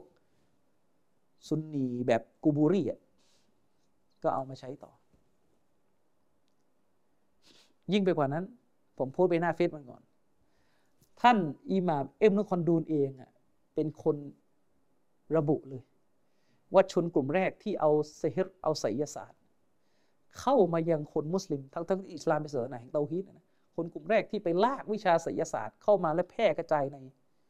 ในหมู่ประชาชาติอิสลามก็คือ ซูฟียะพวกซูฟีซึ่งมันก็จะบาลานซ์กันอยู่ถ้าซูฟีเป็นคนที่เอาศิลปศาสตร์เข้ามาในประชาชาติอิสลามเป็นคนกลุ่มแรกเลยเนี่ยและไอ้จาบิดบินฮายานก็เป็นกะบีรุสซะฮาเราะห์เป็นอย่างนั้นก็ตัวใหญ่อะเป็นตัวใหญ่เลยที่ทำให้วิชาศิลปศาสตร์มันแพร่งฤทธิ์เพราะว่าอะไรครับเพราะว่าวิชาเรื่องเคมีในสมัยนั้นมันไม่ได้บริสุทธิ์แบบเคมีปัจจุบันที่เรียนกันตามมหาลัยใช่มันเป็นเรื่องการเล่นแร่แปรธาตุพยายามจะเปลี่ยนหินให้เป็นทองเปลี่ยนดินให้เป็นวัตถุอื่นมันเป็นศาสตร์ที่ศึกษาเรื่องความลี้ลับของการเปลี่ยนวัตถุเรียกกันว่าเล่นแร่แปรธาตุซึ่งเป็นชีริกอย่างหนึ่งมันเป็นศิลปศาสตร์อืมบางทีมันเป็นแค่การใช้ใช้ตอนเหมือนเอาเอาหินมาต้มจนเดือดแล้วก็ทำเป็นเล่นแร่แปรธาตุและสุดท้ายชัยฏอนก็ไปเอาทองใส่เข้าไปแทนภายในเวลาพริบตาชัยฏอนทำได้ไงเห็นไหมอย่างนั้นเป็นต้นที่ประหลาดไปกว่านั้นซึ่งหลายคนไม่ค่อยรู้นะนักปรัชญาธรรมชาติและนักวิทยาศาสตร์สมัยกลางหลายคนเนี่ยเชื่อว่าโลกแบนหรือบางคนก็เชื่อว่าโลกมีสันฐานครึ่งวงกลมมันก็เอาแตงโมผ่าครึ่งโลกเป็นอย่างนั้นใช่เราก็จะบอกว่าแต่เออใช่เราอยู่ด้านบนและโลกก็เป็นแตงโมที่ถูกหั่นครึ่งมนุษย์ก็อยู่บนผิวแตงโมบนเนื้อแตงโมในขณะที่ตามที่อิบนุตัยมียะห์ยืนยันอะห์ลุสซุนนะฮ์วัลญะมาอะห์เนี่ยเกิดอิญมะห์มานานแล้วว่าโลกกลมซึ่งตรงนี้เนี่ยยกมาเพื่อจะบอกว่าฉะนั้นเนี่ยนักวิทยาศาสตร์เนี่ยไม่ใช่ว่าจะต้องมีความรู้เกี่ยวกับธรรมชาติดีกว่าคนที่ไปดูอุละมะอุละมะเนี่ยเชื่อว่าโลกกลมในขณะที่นักวิทยาศาสตร์ในอดีตหลายคนเชื่อว่าโลกแบนอุละมะเชื่อว่าจักรวาลมีจุดกำเนิดนักวิทยาศาสตร์เชื่อว่าจักรวาลมีมีมาแต่เดิมอุละมะไม่ยอมรับการเล่นแร่แปรธาตุไม่เชื่อว่าก้อนหินวัตถุจะไปเปลี่ยนตัวเองกลายเป็นทองได้ยังไงพวกนักวิทยาศาสตร์เชื่อว่าทำได้เพราะมันเล่นศิลปศาสตร์อันนั้นให้เข้าใจด้วยว่าคำว่าวิทย์ในสมัยนั้นมันแยกไม่ออกกับศิลปศาสตร์สักเท่าไหร่มันแยกไม่ออกกับศิลปศาสตร์สักเท่าไหร่อีกอันนึงที่อุลามะเขากล่าวกันว่าเป็นความเชื่อของคนในสมัยนั้นคือเขาเชื่อว่าการการเคลื่อนที่ของดวงดาวบางตัวจะเป็นเหตุให้ฝนตกอะไรเงี้ยไปผูกโยงเหตุเขาได้ไปผูกโยงปรากฏการณ์ทางด้านดาราศาสตร์เข้ากับการกำเนิดฟ้าไอ้กำเนิดฝนอันนี้ก็เลอะเทอะผลเกิดออกมาก็เกิดออกมาตามที่อัลเลาะห์ระบุไว้ในกุรอานอืมวะอันซัลนามินัลมุอซิรอติมาอันซัจญาจาใช่ป่ะอัลเลาะห์เนี่ยประทานฝนอันมากมายลงมาโดยออกมาจากตัวก้อนเมฆออกมาจากเมฆฝนมันจะไปบอกว่าดาวนั้นเคลื่อนที่อย่างนี้ดาวนั้นเคลื่อนที่อย่างงู้นแล้วก็จะจะเกิดนั่นเกิดนี่นี่คือปัญหานะครับอิบนุคอนดูนเนี่ยได้วิจารณ์ไปถึงอิบนุซีนากับอัลฟารอบีด้วยนะด้วยสำนวนที่รุนแรงอยู่อืมเดี๋ยวมาดูกันอิบนุคอนดูนว่าไงในหน้าที่เจ็ดร้อยเก้าในหน้าที่เจ็ดร้อยเก้าในเล่มเดิมเล่มที่หนึ่งเลยคืออิบนุอิบนุคอนดูนเนี่ยแกพูดถึงอิทธิพลของนักปรัชญากรีกอย่างเพลโตและอริสโตเติลเนี่ยที่มันไปสร้างองค์ความรู้เกี่ยวกับตรรกะวิทยาและก็แพร่กระจายเข้ามาอย่างประชาชาติอิสลามใช่ไหมนะอิบนุคอนดูนบอกว่าซุมมะกานะมิมบะอดิฮิฟิลอิสลามมันอัคซะบิติลกัลมะซาฮิบวัตตะบะอะฟีฮารอยะฮูฮัซวัลนะอลีบินนะอลีอิลลาฟิลกะลีลอิบนุคอนดูนบอกว่าหลังจากพ้นยุคสมัยของอริสโตเติลไปแล้วหลังจากอริสโตเติลบังเกิดขึ้นกำเนิดขึ้นแล้วก็พ้นสมัยของเขาไปในศาสนาอิสลามของเราก็เกิดบุคคลที่ไปรับเอาความคิดทางตรรกะวิทยาเหล่านั้นไปรับมัซาฮิบไปรับมัซฮับทางตรรกะวิทยาเหล่านั้นไปรับออกมาแล้วก็ปฏิบัติตามความเห็นของอริสโตเติลในเรื่องความคิดทางปรัชญาชนิดเก้าต่อเก้าเลยนอกจากแค่ในบางประเด็นน้อยนิดกอลิดนิดเดียวเท่านั้นที่อาจจะเห็นต่างกับกับอริสโตเติลนะครับวะซาลิกะและที่มันเป็นเช่นนั้นเพราะว่าอะไรรู้ไหมอันนะกุตุบะอุลาอิกัลมุตะกัดดิมีน ลัมมาตัรญะมะฮาอัลคุลาฟาอ์มินบะนิลอับบาสมินัลลิซานิลยูนานีอิลัลลิซานิอัลอาระบีตะซอฮฟะฮากะซีรุนมินอะห์ลิลมิลละฮ์วะอักซะมินมะซาฮิบิฮิมมันอัฎัลละฮุลลอฮุมินมุนตะฮิลิลอุลูมวะจาดิลวะจาวะจาดิลอันฮาวะจาดะลุอันฮาวะคตะลฟุฟีมะซาอิลมินตะฟารีอิฮา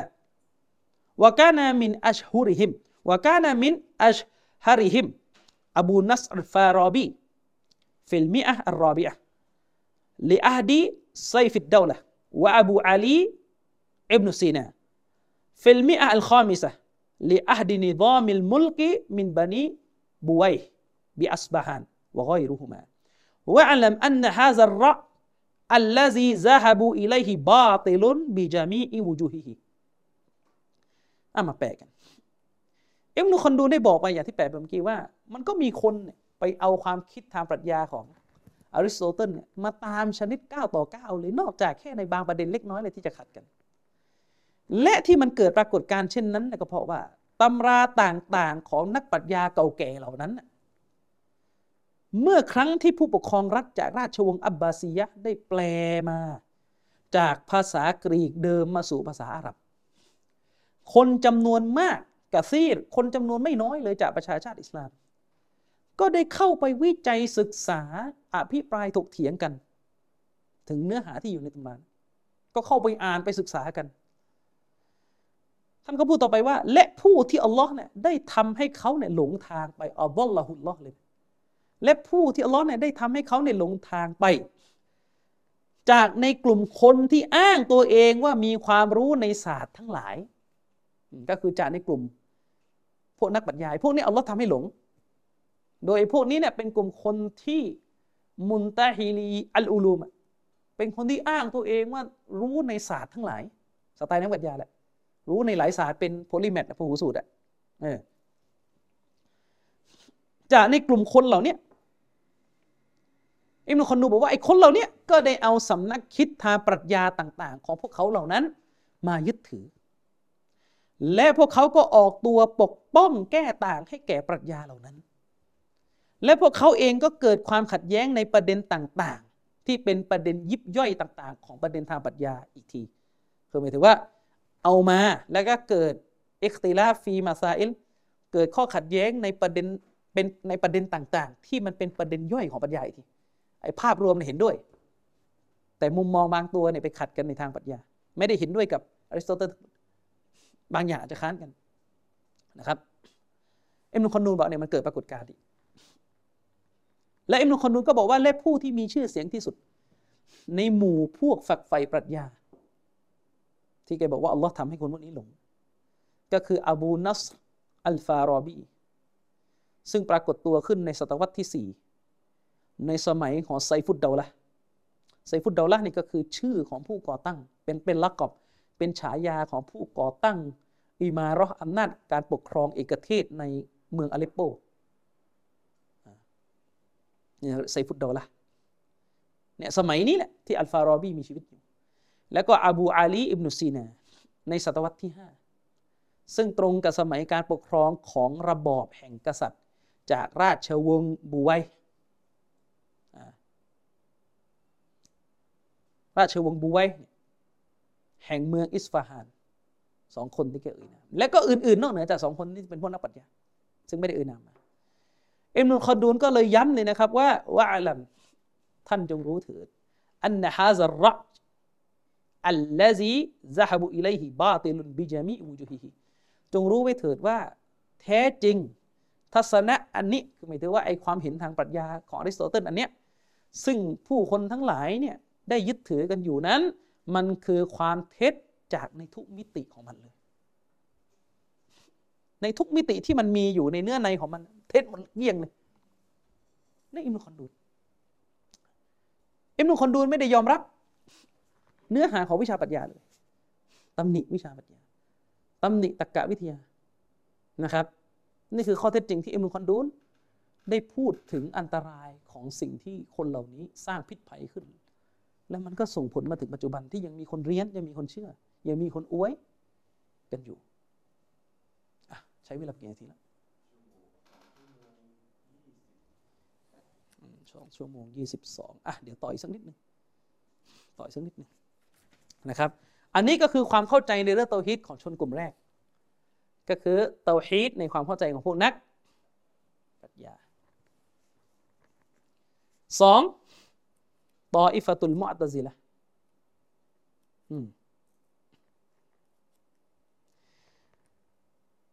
กลุ่มที่สองก็คือเตาฮีดในความเข้าใจของพวกมุอ์ตะซิละไอ้พวกมุอ์ตะซิละห์นี่ก็อีกแบบนึงอีกพวกมุอ์ตะซิละห์นี่บอกว่าเตาฮีดเนี่ยคืออะไรรู้มั้ยเตาฮีดก็คือการที่พระผู้ทรงมีหนึ่งเดียวอ่ะกลายเป็นหนึ่งเดียวด้วยกับเตาฮีดนั้น ปวดหัวนะเวลาฟังภาษาพวกนักปรัชญานะหมายถึงว่าเตาฮีดเนี่ย คืออะไรรู้มั้ยเตาฮีดเนี่ยก็คือสิ่งที่จะทำให้อัลเลาะห์เนี่ยซึ่งมีพระนามว่าอัลวาฮิดใช่ไหมเตาฮีดนี่ก็คือสิ่งซึ่งจะทำให้พระผู้ทรงเอกะนี่คืออัลลอฮ์เนี่ยกุลฮุวัลลอฮุอะฮัดอัลลอฮ์คือพระผู้ทรงเอกะเตาฮีดก็คือสิ่งที่จะทำให้อัลลอฮ์ผู้ทรงเอกะได้เป็นเอกะจริงๆเตาฮีดคือสิ่งที่จะทำให้อัลลอฮ์ผู้เป็นหนึ่งเดียวเนี่ยเป็นหนึ่งเดียวจริงๆยังไงมันนิยามอะไรเตาฮีดของมันงงๆนะเขาบอกว่าถ้ามุอ์ตะซิละห์บอกว่าเราต้องให้เตาฮีดต่ออัลเลาะห์ความหมายของมันก็หมายถึงว่าเราจะต้องเชื่อว่าอัลเลาะห์เนี่ยมีสถานะของความเป็นหนึ่งเดียวอยู่อืมอัลเลาะห์เนี่ยมีสถานะของความเป็นหนึ่งเดียวอยู่เป็นวาฮิดมีสถานะของความเป็นพระผู้ทรงเอกะอยู่ก็งงอีกเวลาฟังเป็นหนึ่งเดียวยังไงไอ้ที่มันจะเอาคืออะไรรู้ไหมมันบอกว่ามันพูดต่อและการที่เราอะจะเชื่อว่าอัลลอฮ์เป็นวาฮิดเป็นเอกะเป็นหนึ่งเดียวได้เนี่ยมันจะต้องมาคู่กับการเชื่อว่าอัลลอฮ์นั้นทรงกอดีมที่เรียนกันในซิฟัตยี่สิบกอดีมก็คืออัลลอฮ์นั้นทรงเป็นอนันต์อัลลอฮ์เนี่ยไม่มีจุดเริ่มต้นแน่นอนเราก็ไม่ได้เชื่อนะว่าอัลลอฮ์มีจุดเริ่มต้นในซาตพระองค์เออเราไม่ได้เชื่ออยู่แล้วว่าอัลลอฮ์ไม่มีแล้วก็มามีแต่ไอ้ที่มันจะเอาเนี่ยมันไปไกลกว่าที่เราจะเอามุอ์ตะซิละห์บอกว่าสภาวะอันนั้นมีมาแต่เดิมของพระเจ้าเนี่ยคือลักษณะที่พิเศษที่สุดในลักษณะของพระเจ้าเลยแล้วมันจะเอาอะไรอ่ะมันจะเอาอะไรอืมอ่ะมาดูมันจะบอกว่าอบูอาลีอัลจุบบาอีนี่เป็นอุลามะมุอ์ตะซิละห์คนคนนี้บอกว่าเวลาเราบอกว่าอัลเลาะห์เนี่ยทรงกอดีมทรงมีมาแต่เดิมเป็นอนันต์มันหมายถึงว่าพระเจ้าทรงมีมาแต่เดิมในในสามมิติต่อไปนี้มิติที่หนึ่งก็คือพระเจ้าเนี่ยจะไม่เป็นสัตว์เป็นส่วนพระเจ้าเนี่ยจะไม่เป็นสัตว์เป็นส่วนพระเจ้าเนี่ยจะไม่เป็นสัดส่วนไม่แบ่งเป็นพาร์ทออกไปพาร์ทนี้พาร์ทนี้ไม่เป็นท่อนนั้นส่วนนี้ก็จากความเชื่อเนี่ยมันเลยปฏิเสธอัลลอฮ์มีพระหัตถ์อัลลอฮ์อะไรอย่างเงี้ยคือเราแบ่งส่วนกับพระเจ้าไม่ได้อัลลอฮ์มีหนึ่งเดียวห้ามแบ่งส่วนมันไม่ได้บอกเป็นก้อนเพราะนั่นมันเป็นบอดี้เป็นรูปร่างมันจะบอกอัลลอฮ์เป็นหนึ่งมันจะทำให้เป็นแบบนามธรรมไหมอัลลอฮ์เป็นหนึ่งและการเป็นหนึ่งในที่นี้เนี่ยอัลลอฮ์ก็เลยไม่ได้ไม่ได้มีสิฟัตที่แยกออกเป็นสิฟัตรอห์มานรอฮีมมีแต่ชื่อเนี่ยแต่สิฟัตไม่มีอยู่มีแต่ชื่อมีพระกุรอานบอกชื่อไว้แต่ว่าไอ้เนื้อในเนี่ยเหมือนกันหมดมันรออะไรก็ไม่รู้อืมอะไรนะก็ปรัชญาไงปรัชญาไม่ได้พูดง่ายๆปรัชญาต้องพูดให้ยากอืมพระเจ้าเนี่ยจะไม่สามารถที่จะมีสัตว์มีส่วนได้ไม่ว่าจะในมิติไหนก็ตามแต่ยิ่งถ้ามาในลักษณะแบ่งเป็นสิฟัตเลยนี่สิฟัตซาติยะห์โอ้ไม่เอาเลยอัลเลาะห์มีพระหัตถ์ไม่ได้ซึ่งไอ้เนี่ยชัยรอกกินมาด้วยส่วนเนี้ยสองก็เชื่อว่าอัลเลาะห์เนี่ยเป็นอนันต์มาโดยผู้เดียวไม่มีไม่มีตัวที่สองที่เป็นอนันต์คู่กับพระองค์อันนี้จะต่างกับขออิบนุซีนาขออิบนุซีนาในจักรวาลเป็นอนันต์คู่กับพระเจ้าแต่ของมุอ์ตะซิละห์นี่อัลเลาะห์เท่านั้นที่เป็นอนันต์ สองอัลลอฮ์เนี่ยเป็นผู้เดียวที่ครอบครองคุณลักษณะแห่งตัวตนคนอื่นไม่ได้ครอบครองลักษณะนี้อืมยังไงก็คือหมายถึงว่าอัลลอฮ์เนี่ยเป็นผู้เดียวที่ทรงอำนาจแบบไม่ต้องพึ่งคนอื่นอัลลอฮ์เนี่ยเป็นผู้เดียวที่ทรงรอบรู้โดยไม่ต้องมีคนอื่นมาสอนอัลลอฮ์เนี่ยเป็นผู้เดียวที่ทรงมีชีวิตโดยที่ไม่ต้องให้คนอื่นมามอบชีวิตให้ซึ่งแน่นอนไอ้ส่วนไอ้ส่วนนี้เราไม่ได้เถียงหรอกเออนั่นแหละแล้วก็จบเตาฮีดมีแค่นี้เห็นไหมเรื่องกูบงกูโบเลยหายไปจากนิยามเตาฮีดเลยอิบนุตัยมียะห์เคยพูดเนี่ยว่าเตาฮีดของอะห์ลิสซุนนะฮ์วัลญะมาอะห์คือเตาฮีดที่ซอฮาบะห์ยึดถือและก็ญิฮาดประกาศออกไปเนี่ยคือลามะบูดะบิฮักกินอิลลัลลอฮ์คือต้องอิบาดะห์ลงเดียวมาทำลายพวกตระกุดเจวิตพวกนี้ไม่ต้องมานั่งเถียงทางปรัชญามันชัดเจนอยู่แล้วแต่เตาฮีดของคนพวกนี้ในสองกลุ่มไอ้กลุ่มแรกไม่ได้พูดเรื่องอาซิมัตอะไรเลยไปวนเรื่องอะไรไม่รู้ฟังเขาแต่ยากไอ้มากลุ่มที่สองก็เหมือนเดิมอีกไปวนเรื่องตัวตนพระเจ้าอีกแต่ต่างกับไอ้กลุ่มแรกหน่อยเนี่ยฉะนั้นเชคบอกว่าไอ้สาระหลักของพวกมุอ์ตะซิละห์เนี่ยก็คือจะให้พระเจ้าเนี่ยกอดีมให้ได้นี่คือสาระหลักเลยแก่นแท้ของเตาฮีดในทัศนะของมุอ์ตะซิละห์ก็คือกอดีมความเป็นอนันต์ของพระผู้เป็นเจ้าแล้วเวลาบอกว่าพระเจ้าทรงอนันต์เนี่ยไอ้ที่มันจะเอาเลยนะมันจะคืออะไรรู้ไหมความเป็นอนันต์คือสภาวะที่ไม่มีจุดเริ่มต้นของพระเจ้าเนี่ยคือทุกมิติในซาตพระองค์เลยแล้วมันยังไงด้วยเหตุนี้พวกนี้จึงปฏิเสธคุณลักษณะที่เป็นการกระทำของอัลเลาะห์หมดเลยเพราะว่ามันมีจุดเริ่มต้นอัลเลาะห์ไม่พูดอัลเลาะห์ไม่ขึ้นเหนือบัลลังก์อัลเลาะห์ไม่ลงกุรอานเลยต้องเป็นมักลุกไงเพราะว่าไปบอกพระเจ้าพูดไม่ได้เพราะว่าถ้าพูดมันมีจุดจุดเริ่มต้นแล้วกุรอานก็เป็นสิ่งที่ออกมาจากการพูดของพระผู้เป็นเจ้าเป็นพระดำรัสของอัลเลาะห์ที่ที่เป็นผลมาจากการพูดณขณะที่พระองค์ทรงพูดกับนบีมูฮัมมัดมันไม่ก่อดีมแต่มุอ์ตะซิละห์เนี่ยจะต่างกับฟาลาซิฟะห์แรกก็คือมุอ์ตะซิละห์เนี่ยยืนยันเลยว่าจักรวาลเนี่ยมีจุดเริ่มต้นจักรวาลเป็นผลลัพธ์มาจากอัลเลาะห์ที่กอดีมอย่างนั้นเป็นต้นซึ่งอุลามะเขาก็ได้แย้งกับนะว่าไอ้คำพูดของพวกมุอ์ตะซิละห์ที่บอกว่าอัลเลาะห์กอดีมในความหมายที่ว่าอนันต์เนี่ยนะมันก็ไม่ถูกต้องในทางภาษาเพราะอะไรเพราะในอัลกุรอานเนี่ยอัลลอฮ์ทรงเรียกมัคลุกด้วยคำว่ากอดีมด้วยซ้ำแสดงว่ากอดีมไม่ใช่ลักษณะเฉพาะพิเศษของอัลลอฮ์ยิ่งไปกว่านั้นอัลลอฮ์นี่ไม่มีนามพระนามของอัลลอฮ์นี่ไม่มีพระนามกอดีมในกุรอานในหะดีษไม่มีไม่มีอับดุลกอดีมนี่ไม่มีเราจะไปตั้งชื่อบุตรหลานไปอับดุลกอดีมนี่ไม่ละไม่มีเอออัลเลาะห์ไม่มีนามนี้เราอาจจะเขาเรียกว่าอิคบาตอิคบาตก็คืออธิบายให้ฟังได้ว่าอัลเลาะห์ทรงกอดีมในความหมายที่หมายถึงอัลเลาะห์ไม่มีจุดกำเนิดตัวเองแต่จะไปเรียกว่าอันนี้คือคุณลักษณะของอัลเลาะห์เป็นคำจะวะฮีเป็นชื่อพระองค์ไม่ได้อืมเคยมีไงพวกชัยรอบางส่วนชื่ออับดุลกอดีมอย่างเงี้ยไม่ได้มาจากไหนอืมนะครับเพราะว่าอะห์ลุสซุนนะห์เราเนี่ยจะมีกฎอยู่ข้อหนึ่งคือถ้าเราจะอธิบายให้มนุษย์เข้าใจเพื่อสร้างความเข้าใจอันนี้อนุญาตให้อธิบายถึงอัลเลาะห์โดยไม่จำเป็นต้องอิงคำศัพท์ที่มาจากตัวบทตามตามคำศัพท์ที่พูดถึงพระนามและลักษณะของอัลเลาะห์อธิบายให้เข้าใจเนี่ยใช้ศัพท์อะไรก็ได้ให้เข้าใจแต่ขอให้เนื้อหามันอยู่ในในหมวดให้ถูกแต่ถ้าจะบอกว่าเป็นคุณลักษณะจะบอกว่าเป็นพระนามของอัลเลาะห์เนี่ยอันนี้ไม่ได้ต้องอิงอยู่กับตัวบทอย่างเดียวอุลามะเขาก็แย้งกับเขาบอกว่าคำว่ากอดีมอัลกอดีมในภาษาอาหรับเนี่ยซึ่งเป็นภาษาที่กุรอานถูกประทานลงมาแล้วกุรอานเป็นบรรทัดฐานของภาษาอาหรับไม่ใช่ปรัชญาคำว่ากอดีมในภาษาอาหรับที่กุรอานใช้ไม่ได้หมายถึงอนันต์ไม่ได้หมายถึงอนันต์แต่หมายถึงสิ่งที่เก่ากว่าสิ่งหนึ่งนั่นคือกอดีมเออแปลว่าสิ่งที่มันเก่ากว่ามันมาก่อน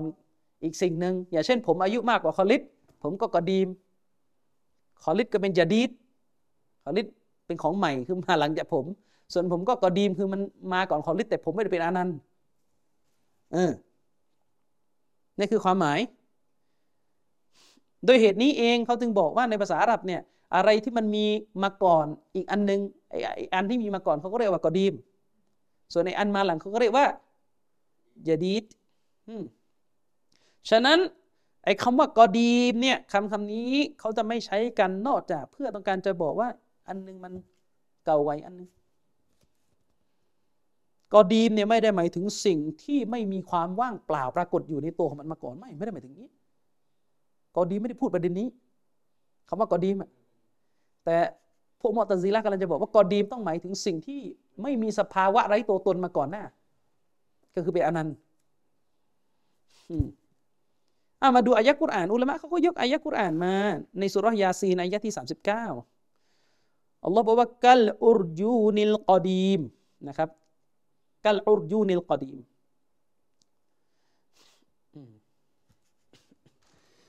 อ่ะถ้าอายะเต็มอัลลอฮ์บอกว่าวัลกอมะรอกอดดัรนาฮูและดวงจันทร์นั้นเราได้กำหนดให้มันโคจรไปมานาซิละตามตำแหน่งของมันดวงจันทร์เราได้กำหนดให้มันโคจรไปตามตำแหน่งเส้นทางของมันฮัตตาอาดะจนกระทั่งมันได้กลายมาเป็นกัลอุรญูนิลกอดีมได้กลายมาเป็นดั่งเช่นกิ่งอินทผลัมที่มันเก่าที่มันแห้ง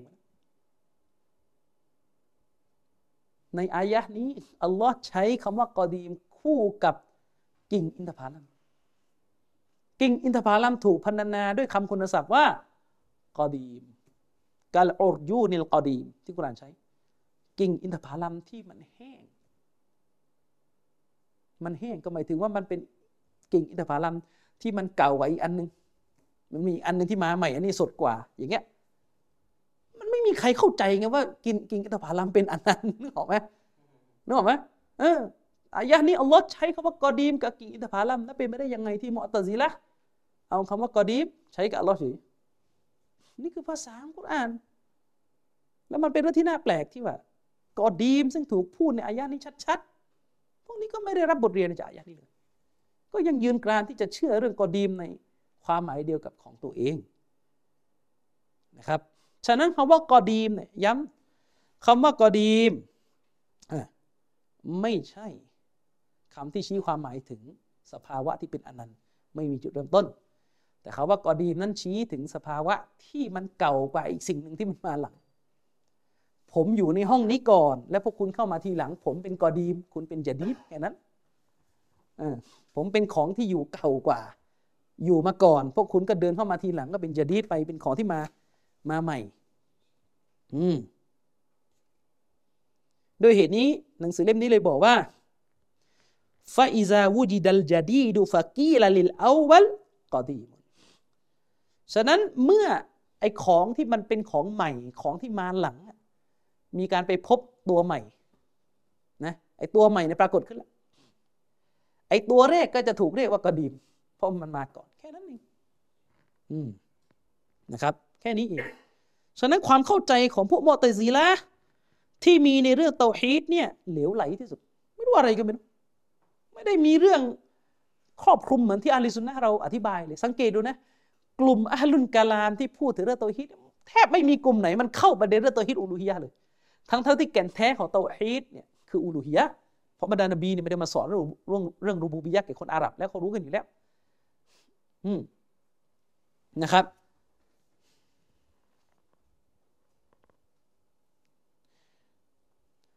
อุลามะจึงอธิบายว่าฉะนั้นเนี่ยไอ้คำว่าอัตเตาฮีดที่พวกมุอ์ตะซิละห์จะเอาเนี่ยมันหมายถึงการไปปฏิเสธคุณลักษณะต่างๆของอัลลอฮ์นั่นแหละเตาฮีดของมันไปปฏิเสธไปบิดเบือนอืม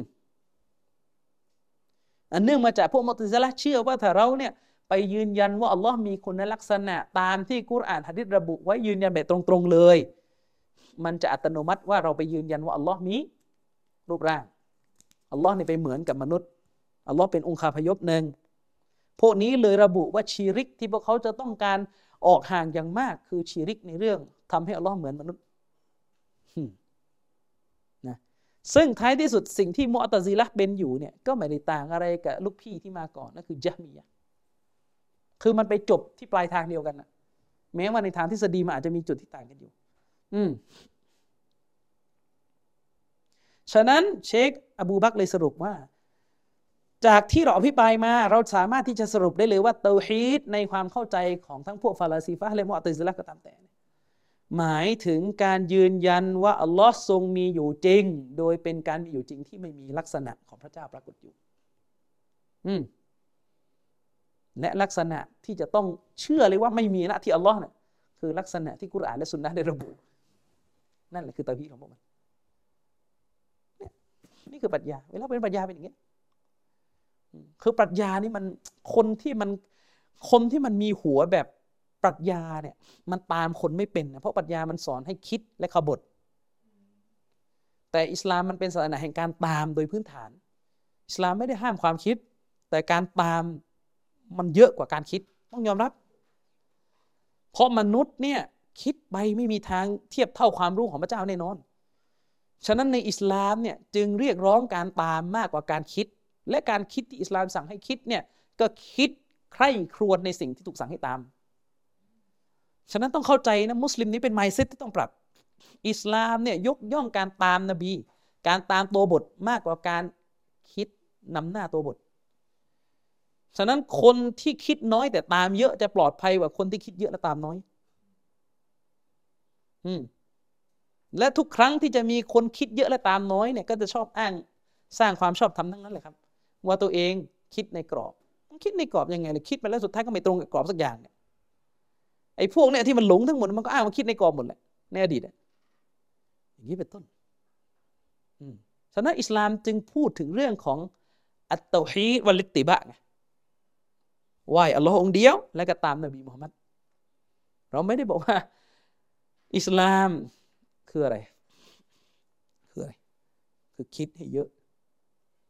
แล้วก็เถียงให้แยะไม่ใช่แต่ทีนี้ไอ้พวกนี้ในอดีตมันคิดค้นในเรื่องปรัชญาเนี่ยผลลัพธ์ของมันก็คือนำไปสู่การสร้างอะกีดะห์ที่หลงผิดแล้วก็อาจจะมีมุมดุนยาก็คือสร้างวิทยาศาสตร์ขึ้นมาเพราะว่าปรัชญาในสมัยนั้นมันมันอภิปรายไปถึงแก่นแท้ของธรรมชาติแต่มันจะมีไอ้พวกที่คิดคิดก็ชอบคิดนะเรื่องศาสนาแต่ไม่ได้สร้างวิทยาศาสตร์หรอกสร้างบิดอะห์ขึ้นมานั่นก็อีกพวกนึงอืมไอ้นั่นก็ชอบคิดชอบคิดแต่คิดไปคิดมาเนี่ยแค่ไปเติมเรื่องพิธีกรรมให้มันยากลำบากกว่าเดิมและสุดท้ายก็ถอยหลังลงคลองกันอยู่กันอย่างเงี้ยสังคมมุสลิมเรานะครับอ่ะวันนี้ก็ขอจบการบรรยายในครั้งนี้ไว้เพียงเท่านี้นะครับอินชาอัลเลาะห์เดี๋ยวสัปดาห์หน้าเรามาต่อไอ้เรื่องเตาฮีดของกลุ่มต่างๆกันต่อนะครับอินชาอัลเลาะห์วันนี้ก็ขอจบการอภิปรายในครั้งนี้ไว้เพียงเท่านี้นะครับบิลลาฮิตตอฟิกวัลฮิดายะฮ์อัสสลามุอะลัยกุมวะเราะห์มะตุลลอฮิ